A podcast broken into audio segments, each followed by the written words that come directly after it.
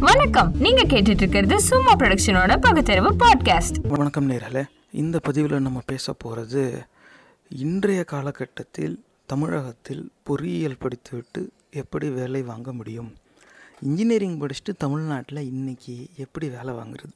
அதுவும் குறிப்பாக இன்ஜினியரிங்கில் பல துறை இருக்குது இந்த மெக்கானிக்கல் ஏரோநாட்டிக்கல் ப்ரொடக்ஷன் இந்த மாதிரியான துறைகள் சார்ந்த மாணவ மாணவிகள் பட்டதாரிகள் வந்து அவங்களுடைய பொறியியல் வேலை வாய்ப்புக்கு எப்படி தயாராகலாம்? என்ன மாதிரி வேலை இருக்குது அந்த வேலைக்கு என்னென்ன அடிப்படை தேவைகள்? அந்த தேவைகளை பூர்த்தி செய்ய என்ன மாதிரி முயற்சி மாணவர்கள் எடுக்கணும்? என்ன மாதிரி முயற்சி பட்டதாரிகள் எடுக்கணும்? எப்படி தயாராகலாம்? அப்படிங்கிறது தான் இந்த பதிவில் பேச போகிறோம் இந்த பதிவில் நம்மளோட பேசுகிறதுக்கு இணைஞ்சிருக்கிறார் திரு வி. அழகுராஜ் அவர்கள்.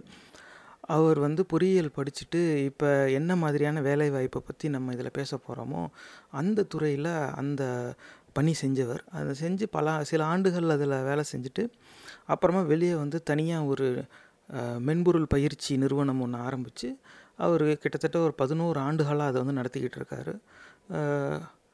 பல மாணவ மாணவிகளை இவர் வந்து அந்த இன்ஜினியரிங் சாஃப்ட்வேர் அப்படின்னு சொல்லுவாங்கள்ல அந்த பொறியியல் மென்பொருளில் தேர்ச்சி பெற வச்சு பணியில் போய் இவர் அமர்த்தியிருக்கார்.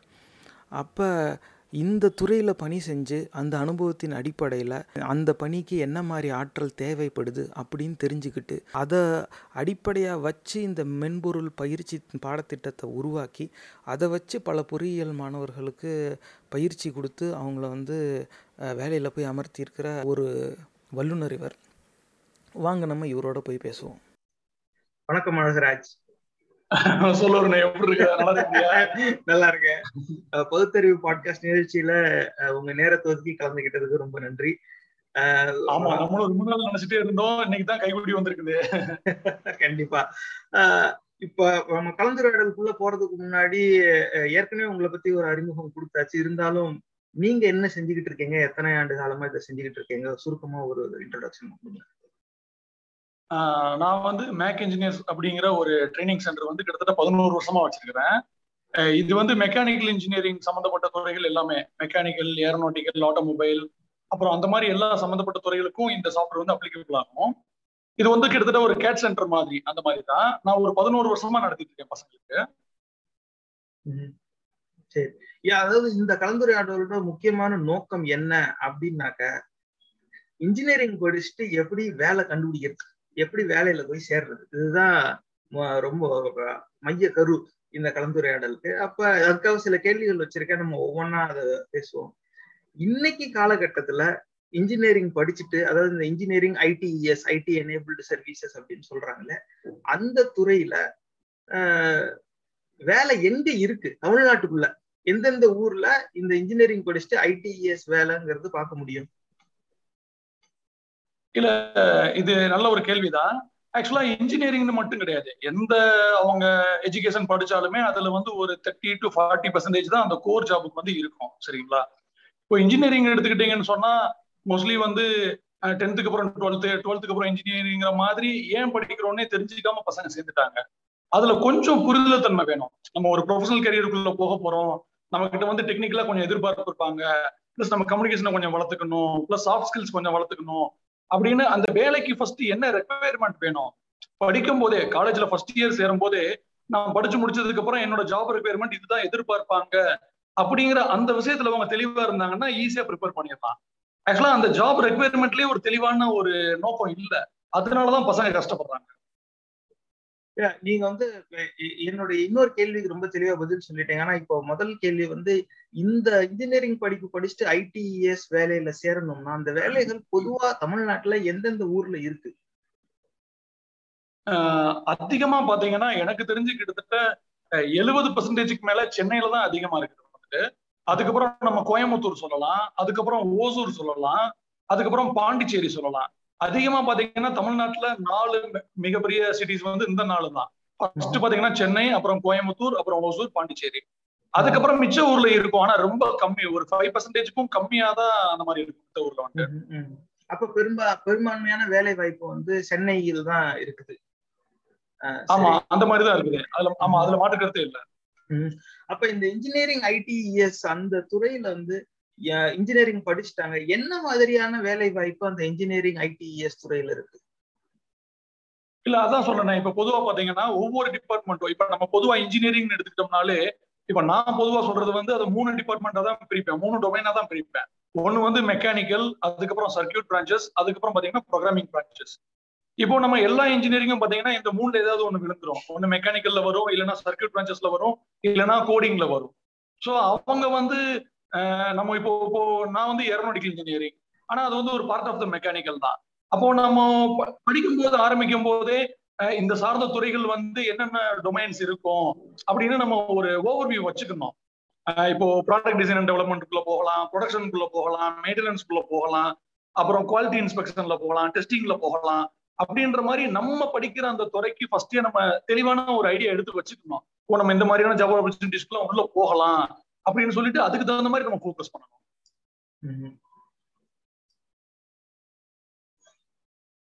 அப்ப இந்த இன்ஜினியரிங் ஐடிஇஎஸ் துறையில வந்து என்ன மாதிரியான இன்ஜினியரிங் படிச்சவங்களுக்கு அங்க வேலை கிடைக்கும்? அந்த இன்ஜினியரிங் டிசிப்ளின் அந்த பிரான்ச்னு சொல்லுவாங்கல்ல என்ன துறையில பொறியியல் பட்டம் வாங்கினவங்களுக்கு இந்த ஐடி எனேபிள்டு சர்வீசஸ் செக்டர்ல இன்ஜினியரிங் வேலை கிடைக்கும்? எனக்கு தெரிஞ்சு பாத்தீங்கன்னா எப்பவுமே இந்த மெக்கானிக்கல வந்து எவர் கிரீன் சொல்லுவாங்க. அதுக்கு என்ன காரணம்னு சொன்னா எந்த ஒரு ப்ராடக்ட் எடுத்தாலும் நம்ம அன்றாடம் வீட்டுல பயன்படுத்துற ஒரு சின்ன ஒரு பேனா பென்சில் அப்புறம் நம்ம கன்சூமர் குட்ஸ் யூஸ் பண்ற டிவி ஃப்ரிட்ஜ் வாஷிங் மிஷின்ல இருந்து எல்லாமே நம்ம கண்ணுக்கு எதுக்க பாக்குற எல்லாமே பாத்தீங்கன்னா ஏதோ ஒரு இடத்துல போய்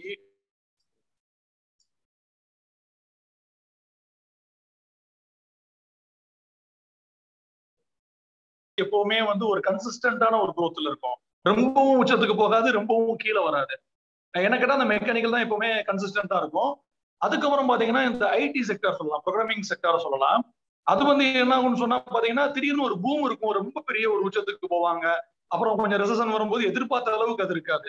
ஸோ அந்த ஒரு ஃபிளக்சுவேஷன் இருக்கும். நீங்க அதுக்கப்புறம் பாத்தீங்கன்னா இந்த ட்ரிபிள் இசி அது வந்து ஓரளவு நாமினேட்டா சொல்லலாம். ஸோ நான் வந்து அதிகமா சொல்றது வந்து பாத்தீங்கன்னா மெக்கானிக்கல் அதுக்கப்புறம் இசி e இல்லைன்னா ட்ரிபிள் e, அதுக்கப்புறம் கம்ப்யூட்டர் சயின்ஸ் இல்லைன்னா ஐடி இந்த ஒரு மூணு செக்டர் தான் பாத்தீங்கன்னா கன்சிஸ்டன்டா இருக்கும்.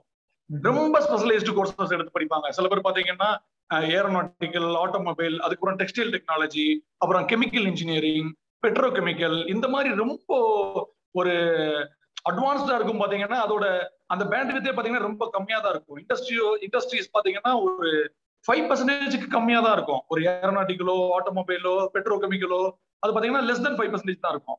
ஸோ நம்ம படிக்கிறதுக்கு முன்னாடியே அந்த ஒரு இன்ஜினியரிங் கோர்ஸ் செலக்ட் பண்றதுக்கு முன்னாடியே நம்ம அந்த மார்க்கெட் பத்தின ஒரு ஓவர்வியூ வேணும். எந்த அளவுக்கு ஸ்கோப் இருக்கு? இப்ப நம்ம சொன்னோம் தமிழ்நாட்டில் சொன்னோம் நம்ம வந்து நாலு சிட்டிஸ் சொன்னோம். இப்ப நம்ம அதை தாண்டி பாத்தீங்கன்னா பக்கத்துல பெங்களூர் இருக்கு. அதுவும் ரொம்ப பக்கம் தான் நமக்கு. அதுக்கப்புறம் ரொம்ப அதிகமா கொஞ்சம் தள்ளி போகணும்னு சொன்னா ஹைதராபாத் அதுக்கப்புறம் பூனே. இப்ப நான் அதிகமா பாத்தீங்கன்னா பசங்க கிட்ட இந்த ஒரு ஆறு சிட்டி தான் நான் அதிகமா சொல்லுவேன். நம்ம மைசூர் கூட கன்சிடர் பண்ணிக்கலாம். அப்போ நம்ம ஃபர்ஸ்ட் ஒரு ஒரு இன்ஜினியரிங் படிச்சிருக்கிறாங்க. இப்போ ஒரு மெக்கானிக்கல் பையன் படிச்சிருக்கிறான்னு சொன்னா இப்ப நான் அவங்க கிட்ட சொல்லுவேன் நம்ம சொன்ன இந்த சென்னை கோயம்புத்தூர் அதுக்கப்புறம் ஓசூர் அதுக்கப்புறம் பாண்டிச்சேரி அப்புறம் பெங்களூர் மைசூர் ஹைதராபாத் புனே. இந்த ஒரு ஆறு சிட்டிஸ்ல மட்டும் பாத்தீங்கன்னாலே குறைஞ்சது வந்து ஒரு டுவெண்ட்டில இருந்து டுவெண்ட்டி ஃபைவ் தௌசண்ட் கம்பெனிஸ் இருக்கும். ஒரு எஸ்எம்இ கம்பெனிஸ்ல இருந்து ஒரு கார்பரேட் கம்பெனி வரைக்கும் எம்என் நம்ம என்ன பண்ணணும்னு சொன்னா நம்ம அது நம்ம படிக்கும் போதே ஒரு ஓவர்வியூ பண்ணும் போதே நம்ம அதுக்கு மாதிரி பிளான் பண்ணுவோம். அவங்க எந்த மாதிரி கம்பெனிஸ்ல எப்படி ஜாப் ஓவர்வியூ இருக்கும்? அவங்க என்ன விதமான ஜாப் டிஸ்கிரிப்ஷன் கொடுப்பாங்கன்னு பிளான் பண்ணணும். ரொம்ப அழகா விவரிச்சிங்க. ஆனா அதுல இன்னும் எனக்கு ஆழமா போய் நான் என்ன தெரிஞ்சுக்க விரும்புறேன் அப்படின்னாக்க ஒரு சில இந்த இன்ஜினியரிங் ஐடிஇஎஸ் இந்த வட்டத்துக்குள்ள ஒரு சில பணிக்கு வந்து எந்த இன்ஜினியரிங் பட்டம் இருந்தாலும் பரவாயில்ல. இன்ஜினியர் பொறியியல் பட்டதாரியா இருக்கணும். அவ்வளவுதான். அப்படி ஒரு தேவை இருக்கும். ஒரு சில பணிக்கு வந்து ஒரு குறிப்பிட்ட துறையில பட்டம் வாங்கியிருக்க வேண்டியதா இருக்கும். அப்ப இந்த குறி இந்த இன்ஜினியரிங் ஐடிஇஎஸ் அப்படிங்கிற இந்த துறையில இருக்கிற பணிகள்ல எத்தனை சதவீத பணிகள் வந்து எந்த இன்ஜினியரிங் பட்டம் வாங்கினாலும் பரவாயில்லங்கிற மாதிரி இருக்கும்? இப்போ நான் நிறைய பேர் பாத்தீங்கன்னா டுவெல்த் முடிச்சோடனே என்கிட்ட நிறைய பேர் வந்து கேட்பாங்க என்ன மாதிரி இன்ஜினியரிங் சேரலாம்னு சொல்லிட்டு. அப்போ நான் அவங்க கிட்ட கேட்பேன் அவங்களுக்கு என்ன மாதிரியான ஒரு ஆசை இருக்குது? கெரியர்ல என்ன மாதிரி ஆகணும்னு ஒரு கேள்வி கேட்பேன். அப்போ ஒரு பாதி பேர் என்ன சொல்லுவாங்கன்னா ஏதாவது ஒரு வேலையில போய் செட்டில் ஆனா பையன் போதும் அப்படின்ற மாதிரி தான் சொல்லுவாங்க. சோ அந்த மாதிரி சொல்ற எல்லாருக்குமே நான் சொல்றது பாத்தீங்கன்னா கம்ப்யூட்டர் சயின்ஸ் இல்ல ஐடி தான் நான் சொல்றேன் நான். சில பேர் மெக்கானிக்கல் கூட நான் அந்த சாய்ஸ் கொடுப்பேன். ஏன்னா இப்போ நீங்க கேட்ட மாதிரி பாத்தீங்கன்னா கம்ப்யூட்டர் சயின்ஸ் ஐடிக்குள்ள போனீங்கன்னா எந்த இன்ஜினியரிங் படிச்சாலும் அந்த செக்டார் கம்பெனி வந்து ரெக்ரூட் பண்ணிட்டு போறாங்க. ஏன்னா அந்த பொதுவா பாத்தீங்கன்னா அந்த ப்ரோக்ராமிங் ஸ்கில்ஸ் பண்றதுக்கு அந்த விடுகதை போடுற அந்த ஒரு மேத்தமெட்டிக்கல் ஆப்டிடியூட் ஸ்கில் இருந்தா போதும். ஸோ அவங்க வந்து அந்த மேத்தமெட்டிக்கல் ஆப்டிடியூட் சால்வ் பண்ற அந்த ஸ்கில் இருந்ததுன்னா அவங்க ஈஸியா அந்த ப்ரோக்ராமிங் போடுற கேப்பபிலிட்டிஸ் அவங்களுக்கு ஈஸியா வந்துடும் அதுக்கப்புறம் கொஞ்சம் கம்யூனிகேஷன் ஸ்கில் இப்ப நீங்க சொன்ன மாதிரி பாத்தீங்கன்னா எந்த இன்ஜினியரிங் படிச்சாலும் போகலான்னு சொன்னா அது வந்து அந்த ப்ரோக்ராமிங் செக்டருக்குள்ள தான் போக முடியும். அப்ப இப்ப குறிப்பா இந்த இன்ஜினியரிங் ஐடிஎஸ்ல நீ பல ஆண்டுகளா பிரபலமா இருக்கிற துறை வந்து இந்த டிசைன் அண்ட் அனாலிசிஸ் அப்படின்னு சொல்றது. பல்வேறு பொறியியல் மென்பொருள்லாம் இருக்கு. கேட்டியாங்னாங்க ப்ரோயின்னாங்க நம்ம படிச்ச காலத்துல ஆட்டோ கேடுனாங்க அப்புறமா அது மாதிரி பலது வந்துருச்சு. இன்னைக்கு தெரியல பல அந்த மாதிரி மென்பொருள் இருக்கு. இந்த மாதிரியான சாஃப்ட்வேர்ல ஜாப் அதுவும் சாஃப்ட்வேர் ஜாப் தான். ஆனா அங்க அவங்க ப்ரோக்ராமிங் பண்ண மாட்டாங்க. ஆனா அந்த சாஃப்ட்வேருக்குள்ள உங்களுக்கு வேலை இருக்கும். இந்த மாதிரியான பணிக்கு ஏதாவது ஒரு குறிப்பிட்ட இன்ஜினியரிங் பட்டம் தான் தேவையா? இல்ல எந்த இன்ஜினியரிங் பட்டம் படிச்சிருந்தாலும் இந்த வேலைக்கு போலாமா? ஆமா நீங்க சொல்றது கரெக்ட் தான். இப்ப எப்படின்னு பாத்தீங்கன்னா இப்போ பொதுவா வந்து ஒரு இண்டஸ்ட்ரியை வந்து பாத்தீங்கன்னா நாங்க வந்து ஒரு பத்து விதமான செக்டர்ஸா பிரிச்சு சொல்லுவோம். ஒன்னு வந்து பாத்தீங்கன்னா ஏரோஸ்பேஸ் அண்ட் டிஃபென்ஸ் ஃபர்ஸ்ட் அதுக்கப்புறம் பாத்தீங்கன்னா டிரான்ஸ்போர்டேஷன் மொபிலிட்டின்னு சொல்லுவோம். இல்லைன்னா ஆட்டோமொபைல் செக்டர்னு சொல்லுவோம். அதுக்கப்புறம் பாத்தீங்கன்னா ஹைடெக் இருக்கும். ஹைடெக்னா எலக்ட்ரானிக்ஸ் காம்பனன்ட் சம்பந்தப்பட்டது. அதுக்கப்புறம் பாத்தீங்கன்னா பயோமெடிக்கல் இருக்கும். அதுக்கப்புறம் கன்சூமர் குட்ஸ் இருக்கும். இந்த மாதிரி பாத்தீங்கன்னா ஒரு பத்து விதமான செக்டர் எல்லா கம்பெனியுமே பாத்தீங்கன்னா இது அந்த ப்ராடக்ட் அது என்ன ப்ராடக்ட் தகுந்த மாதிரி அதுக்கு மாதிரி நம்ம பிரிச்சுக்குவோம். இந்த எல்லா விதமான இண்டஸ்ட்ரீஸ்லயும் பாத்தீங்கன்னா மெக்கானிக்கலோட ரோல் பிளே ஆகும். ஏன்னா அவங்க தான் பாத்தீங்கன்னா அந்த ப்ராடக்டோட டைமென்ஷனை ஃபைனலைஸ் பண்ணுவாங்க. அது என்ன மெட்டீரியல் வேணும்னு ஃபைனலைஸ் பண்ணுவாங்க. அதோட மேனுஃபேக்சரிங் ப்ராசஸ் எப்படி இருக்கணும்னு ஃபைனலைஸ் பண்ணுவாங்க.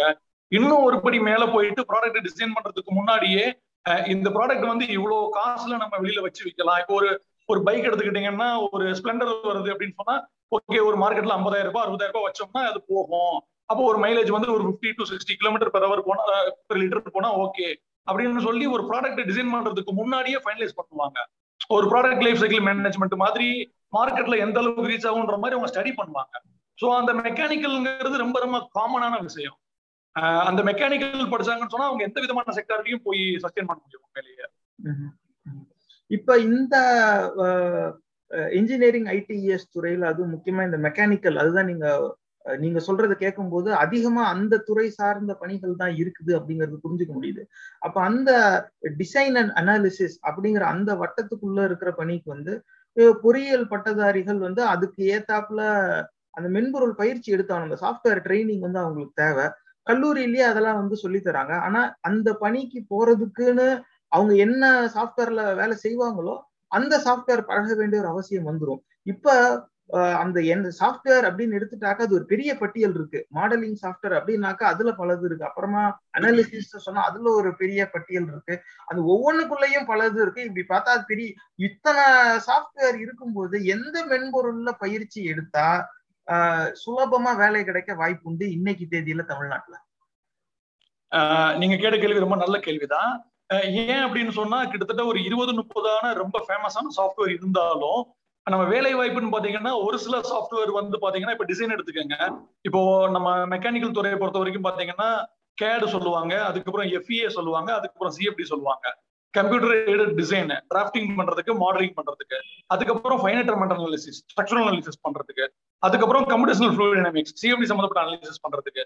இப்போ இது பாத்தீங்கன்னா ஒரு அந்த product and design product design and டெவலப்மெண்ட்ல பாத்தீங்கன்னா ஒரு எழுபதுல இருந்து எண்பது பெர்சன்டேஜ் ஆஃப் டாஸ்க்கு பாத்தீங்கன்னா அந்த கேட் மாடலிங் தான் அதிகமா தேவைப்படும். ஒரு பத்துல இருந்து பதினஞ்சு பர்சன்டேஜ்க்கு தான் பாத்தீங்கன்னா எஃபிஏ தேவைப்படும். அதே நீங்க சிஎஃப்டி பாத்தீங்கன்னா ரொம்ப ரொம்ப கம்மி. ஒரு அஞ்சு பெர்சன்டேஜுக்கும் கம்மியா தான் தேவைப்படும். ஸோ அது வந்து நான் சொன்ன மாதிரி இப்போ நம்ம ஒரு பொதுவா பாத்தீங்கன்னா நம்ம எப்போ சிலபஸை ஃப்ரேம் பண்றாங்களோ ஸோ அப்பவுமே பாத்தீங்கன்னா அவங்க அந்த என் ப்ராடக்ட் நம்ம படிச்சு முடிச்சோடனே வெளியில போகும்போது அந்த இன்ஜினியரிங்கோட நேச்சர் ஆஃப் ஜாப் எப்படி இருக்குமோ அதுக்கு தகுந்த மாதிரி நம்ம சிலபஸை ஃப்ரேம் பண்ணணும். இப்போ இது பாத்தீங்கன்னா முழுக்க முழுக்க ரொம்ப சப்ஜெக்ட் ஓரியன்டா இருக்குது இது வந்து பாத்தீங்கன்னா நம்ம படிக்கும் போதே நல்ல மார்க் எடுப்பாங்க. எழுபது பர்சன்டேஜ் எண்பது பர்சன்டேஜ் எடுத்துருவாங்க பசங்க. ஆனா அவங்க இண்டஸ்ட்ரி ரெடியா வெளியில வர்றது இல்ல ஸோ நம்ம சிலபஸ்லயே ஃபர்ஸ்ட் ஒரு மிகப்பெரிய சேஞ்சஸ் கொண்டு வரணும் ஆக்சுவலா இது வந்து பாத்தீங்கன்னா முழுக்க முழுக்க தியரிட்டிக்கலா இல்லாம ஒரு ப்ராக்டிக்கல் ஆஸ்பெக்ட்ஸ்ல இருக்கணும். அவன் வந்து at the end of the day நாலு வருஷம் முடிச்ச உடனே அவன் எம்ப்ளாயபிலிட்டிக்கு தகுதியானவனா இருக்கணும்.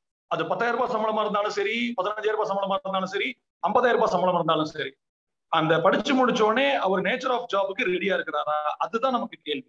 சோ அதுல நம்ம நிறைய மாற்றங்கள் கொண்டு வரணும் ஆக்சுவலா சிலபஸ்லயே சரியா சொன்னீங்க. அதாவது ஏ- இந்த துறையில வந்து அதுவும் இந்த டிசைன் அண்ட் அனாலிசிஸ் அப்படிங்கிற அந்த வட்டத்துக்குள்ள இருக்கிற பணி பணிகள் எல்லாத்தையும் பார்த்தா அது வந்து பெரும்பாலும் இங்க இருக்கிற நிறுவனங்கள் வந்து வெளிநாட்டு நிறுவனங்கள் வந்து எந்த சின்ன பகுதிய இங்க அவுட் சோர்ஸ் பண்றாங்களோ இது ஒரு இன்ஜினியரிங் பிபிஓ அப்படிங்கிற ஒரு கண்ணோட்டத்திலையும் பார்க்கலாம். அவங்க என்ன அவுட் சோர்ஸ் பண்றாங்களோ அதுக்கேத்தாப்புலதான் இங்க வேலை வாய்ப்புகள் வந்து உருவாக்கப்படுது. அப்ப உங்களுடைய அனுபவத்துல நீங்க அந்த துறையில் ஏற்கனவே பணி செஞ்சிருக்கீங்கிறதுனால என்ன மாதிரியான வேலைகள் இந்த டிசைன் அண்ட் அனாலிசிஸ் வட்டத்துக்குள்ள பெரும்பாலும் இங்க இந்தியாவிற்கு அவுட் சோர்ஸ் ஆகுது? இங்க இருக்கிற நிறுவனங்கள் என்ன மாதிரியான வேலைகள் அதிகமா செய்யறாங்க ஏன் கேக்குறேன்னா அதுக்கு ஏத்தாப்புல ஆஹ் இங்க இருக்கிற மாணவர்களும் பட்டதாரிகளும் தயாராகலாம்ல. ஏன்னா என் என்ன மாதிரி வேலைகள் இங்க அதிகமா வருதோ அதுக்கேத்தாப்புல மென்பொருள் பயிற்சி இவங்க எடுத்துக்கலாம் அப்படிங்கிற கண்ணோட்டத்துல கேக்குறேன். என்ன மாதிரியான பணிகள் அதிகமா இந்த பக்கம் வருது? இங்க இருக்கிற கம்பெனிஸ் என்ன மாதிரியான ஒர்க் அதிகமா செய்யறாங்க இந்த டிசைன் அனாலிசிஸ் உள்ள ஆஹ் நீங்க கேட்ட கேள்வி ரொம்ப ரொம்ப நல்ல கேள்வி. ஆக்சுவலா பாத்தீங்கன்னா நம்ம இந்தியால வந்து பாத்தீங்கன்னா நிறைய ப்ராடக்ட் ஓரியன்ட் கம்பெனிஸ் வந்து ரொம்ப ரொம்ப கம்மி தான் கம்பேரிட்டிவ்லி நான் சொல்றது வந்து பாத்தீங்கன்னா வெஸ்டர்ன் கண்ட்ரீஸை கம்பேர் பண்ணும்போது. இப்போ நம்ம கிட்ட வந்து ஒரு நாற்பதாயிரம் கம்பெனி இருக்குன்னு வச்சு பாத்துக்கோங்களேன். அதுல ரொம்ப ரொம்ப கம்மியான ஒரு ஒரு டுவெண்ட்டி பெர்சன்டேஜுக்கும் கம்மியான ஜாப் தான் பாத்தீங்கன்னா ஒரு ப்ராடக்ட் டிசைன் அண்ட் டெவலப்மெண்டா இருக்கும். மித்தது ஃபுல்லா பாத்தீங்கன்னா ஒரு எம்என்சி கம்பெனிஸ் ஃபாரின்ல இருந்து பாத்தீங்கன்னா அவுட் சோர்சிங் தான் பண்றோம். பியூர் டிசைன்லாம் அவங்க பண்ணுவாங்க. நம்ம வந்து அவங்களுக்கு வந்து ஒரு சப்போர்ட்டிவ் நேச்சர் ஆஃப் தான் எடுத்து பிசினஸ் பண்ணிட்டு இருப்போம் இப்போ அந்த மாதிரி வேலை வாய்ப்பு பாத்தீங்கன்னு வச்சுக்கோங்களேன் ஒரு ஒரு நாமினலா ஒரு கிளாஸ்ல அறுபது பசங்க இருப்பாங்க. இந்தியால நம்ம பாக்குற இண்டஸ்ட்ரீஸோட ஜாப்ல கிட்டத்தட்ட எண்பதுல இருந்து எண்பத்தஞ்சு சதவீதமான வேலைய கிளாஸ்ல உள்ள அறுபது பேருமே பாக்குறதுக்கு தகுதியான பசங்க தான். ஏன்னா அந்த அளவுக்கு ஒரு ரொம்ப அட்வான்ஸ்டான ஜாப் நமக்கு வராது. அதான் உண்மையும் கூட. அந்த ஒரு ரெஸ்ட் ஆஃப் த ஜாப் இருக்கு பாத்தீங்களா? ஒரு பதினஞ்சு பர்சன்டேஜ் அதுக்கு தான் பாத்தீங்கன்னா ரொம்ப பிரில்லியண்டா இருக்கணும். அவுட்ஸ்டாண்டிங்கா இருக்கணும். சோ அந்த மாதிரி ஒரு அவுட்ஸ்டாண்டிங் பீப்புளால தான் பாத்தீங்கன்னா ரொம்ப உச்சபட்சமான அந்த ஒரு வேலையை எடுத்து பண்ண முடியும். இன்னொன்னு பாத்தீங்கன்னா நம்ம வந்து முழுக்க முழுக்க இன்ஜினியரிங்ல என்ன பண்றோம்? அட்லீஸ்ட் குறைஞ்சபட்சம் அரியர் இல்லாம கிளியர் பண்ணி வெளியில வந்தா போதும். அதுதான் ஃபர்ஸ்ட் ஒரு மோட்டோவா நம்ம வச்சுக்கிறோம். அதுக்கப்புறம் படிக்கிறது தகுந்த மாதிரி எழுபது பர்சன்டேஜோ எண்பது பர்சன்டேஜோ வரும். ஆனா அதை தாண்டி பாத்தீங்கன்னா அதை புரிஞ்சு படிக்கிறது இல்லை யாருமே. ஒரு கான்செப்ட் ஓரியன்டா புரிஞ்சு படிக்கிறது இல்ல. நம்ம எதுக்காக போறோம்? அது குறைஞ்சபட்சம் புரிஞ்சு படிக்கணும். அதுக்கப்புறம் நீங்க சொன்ன மாதிரி சாஃப்ட்வேர் எல்லாமே இன்னைக்கு காலேஜ்லயே சொல்லி தர்றாங்க. ஆனா எஃபெக்டிவா சொல்லி தர்றது இல்ல நம்ம எல்லாமே ஒரு கடமைக்கு பண்றோம். நம்ம வந்து தகுதியா இருக்குமா அப்படின்னு சொல்லி பார்த்தா அந்த அந்த சாஃப்ட்வேர் நீங்க சொன்னதுதான் ஞாபகம் வருது.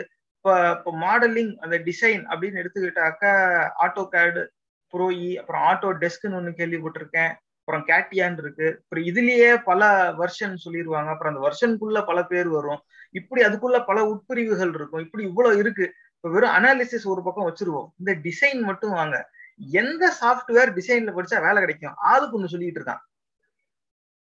ஆஹ் இப்போ அதிகமா பாத்தீங்கன்னு சொன்னா நம்ம இப்ப எல்லாருமே பாத்தீங்கன்னா ஆட்டோகேட் தான் ரொம்ப ரொம்ப எல்லாத்துக்கும் தெரிஞ்ச ஒரு விஷயமா இருக்கும் வந்துட்டு. இது வந்து டூ டிக்கு அதிகமா டூ டி டிராஃப்டிங் பண்றதுக்கு அதிகமா யூஸ் பண்ணுவாங்க ஆட்டோ கேட் ஆனா அவங்களும் த்ரீ டி வச்சிருக்காங்க அதுக்கப்புறம் பாத்தீங்கன்னா ஆட்டோ டிஸ்க்ல இன்வென்டர் ஒன்று வச்சிருக்காங்க ஆனா அதிகமா பாத்தீங்கன்னா நம்ம ஆட்டோ கேட் வந்து டூ டிக்கு தான் யூஸ் பண்ணுவோம். த்ரீ டி மாடலிங் பண்றதுக்கு அளவுக்கு அதிகமா யூஸ் பண்றது. வேர்ல்டு வைட்ல பாத்தீங்கன்னா ரொம்ப அதிகமா யூஸ் பண்றது நாலு சாஃப்ட்வேர் ஒன்னு வந்து பாத்தீங்கன்னா சாலிட் ஒர்க்ஸ் இன்னொன்னு வந்து கிரியோ இன்னொன்னு என்எக்ஸ் கேர் இன்னொன்னு கேட்டையா இந்த நாலு சாஃப்ட்வேர் தான் பாத்தீங்கன்னா இன்னைக்கு உலகத்தையே வந்து ஆட்சி செஞ்சுட்டு இருக்காங்க. நைன்டி ஃபைவ் பெர்சன்டேஜுக்கு மேல இந்த நாலு சாஃப்ட்வேர் தான் அதிகமா மாடலிங் யூஸ் பண்ணுவாங்க. சரி.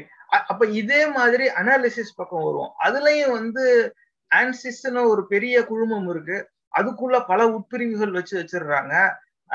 அதே மாதிரி அப்புறம் நாஸ்ட்ரான் பேஸ்ட்ரான் இன்னொரு பக்கம் இருக்குது. இப்படி இருவேறு பிளாட்ஃபார்ம்ல டெவலப் பண்ண அனாலிசிஸ் சாஃப்ட்வேர் இருக்கு. அதுல ஒரு பெரிய பட்டியல் இருக்கு. இப்ப இதுல எது படிச்சா உடனே வேலை வாய்ப்புக்கு ஏத்தாப்புல இருக்கும்? எந்த இது? ஏன்னா அத்தனை இருக்கு. நியாயப்படி எல்லாத்தையும் கத்துக்க வேண்டியது ஆனா எல்லாத்தையும் கத்துக்கணும்னா பல ஆண்டுகள் ஆயிடும். ஆனா எது முதல்ல கத்துக்கணும்? இந்த டிசைன் அந்த பேசியாச்சு நீங்க சொல்லிட்டீங்க. அனாலிசிஸ்ல என்ன மாதிரியான சாஃப்ட்வேர் முதல்ல படிக்கணும்? அடுத்து என்ன படிக்கணும்? இப்போ பொதுவா பாத்தீங்கன்னா அனாலிசிஸ் வந்து ரொம்ப அட்வான்ஸ்டா இருக்கும் டிசைனை கம்பேர் பண்ற வரைக்கும். இப்போ நம்ம டிசைன் ஒரு ஒரு சாஃப்ட்வேர் கேட் மாடலிங்ல ஒர்க் பண்ணணும்னு பாத்தீங்கன்னா குறைஞ்சபட்சம் அந்த பையனுக்கு இன்ஜினியரிங் கிராஃபிக்ஸ் நாலேஜ் அதுக்கப்புறம் மிஷின் டிராயிங் நாலேஜ் அதுக்கப்புறம் டாலரன்ஸ் அனாலிசிஸ் கொஞ்சம் இருந்தாலே போதும் அவன் வந்து ஒரு மாடலிங் சாஃப்ட்வேர் லோட் பண்ணிடலாம். ஆனா நீங்க அனாலிசிஸ் வரும்போது அப்படி கிடையாது. அவங்க இன்ஜினியரிங் மெக்கானிக்ஸ் ஸ்ட்ராங்கா இருக்கணும் ஸ்ட்ரென்த் ஆஃப் மெட்டீரியல் ஸ்ட்ராங்கா இருக்கணும் ஃப்ளூயின் மெக்கானிக்ஸ் ஸ்ட்ராங்கா இருக்கணும். அதே எஃப்இல ஒர்க் பண்றாங்கன்னா அவங்களுக்கு வைப்ரேஷன் ஸ்ட்ராங்கா இருக்கணும். Material material science subject knowledge ஸ்ட்ராங்கா இருக்கணும். இந்த மாதிரி சப்ஜெக்ட் நாலேஜ் ரொம்ப ஸ்ட்ராங்கா இருந்தா மட்டும்தான் இன்ஜினியரிங் அனாலிசிஸ் சாஃப்ட்வேர் ஒர்க் பண்ண முடியும். அதுவும் இன்னொன்னு பாத்தீங்கன்னா இது வந்து பாத்தீங்கன்னா அனாலிசிஸ் பொறுத்த வரைக்கும் மெஸ்ஸிங் சாஃப்ட்வேர்னு தனியா சொல்லுவாங்க. அப்புறம் சால்வர்னு தனியா சொல்லுவாங்க. அந்த மெஸ் வந்து எவ்வளவுக்கு எவ்வளவு பெர்ஃபெக்டா பண்றோமோ அதுக்கு தகுந்த மாதிரி தான் அனாலிசிஸ் ரிசல்ட் பெர்ஃபெக்டா வரும். ஸோ எழுபத்தஞ்சு eighty to eighty five percentage பாத்தீங்கன்னா அந்த மெஸ்ஸிங்கோட தன்மையை பொறுத்து தான் ரிசல்ட் வந்து பெர்ஃபெக்டா வரும். இப்போ நீங்க எஃப்இஎல பாத்தீங்கன்னா அதிகமா யூஸ் பண்ற மெஷின் சாஃப்ட்வேர் பாத்தீங்கன்னா ஹைப்பர்மஸ் சொல்லலாம். அதுக்கப்புறம் ஆன்சா சொல்லலாம். அதுக்கப்புறம் பேட்ரான் நேஸ்டான் யூஸ் பண்ற சில பேர் பேட்ரான் யூஸ் பண்ணுவாங்க. அப்புறம் எலஸ்டினா சாஃப்ட்வேர்லயே பாத்தீங்கன்னா அவங்களும் ப்ரீ ப்ராசஸர் வச்சிருக்காங்க. இந்த ஆன்சிஸ் அபேக்கஸ் எல்லாம் பாத்தீங்கன்னா சால்வர் இதுல நிறைய இருக்குது.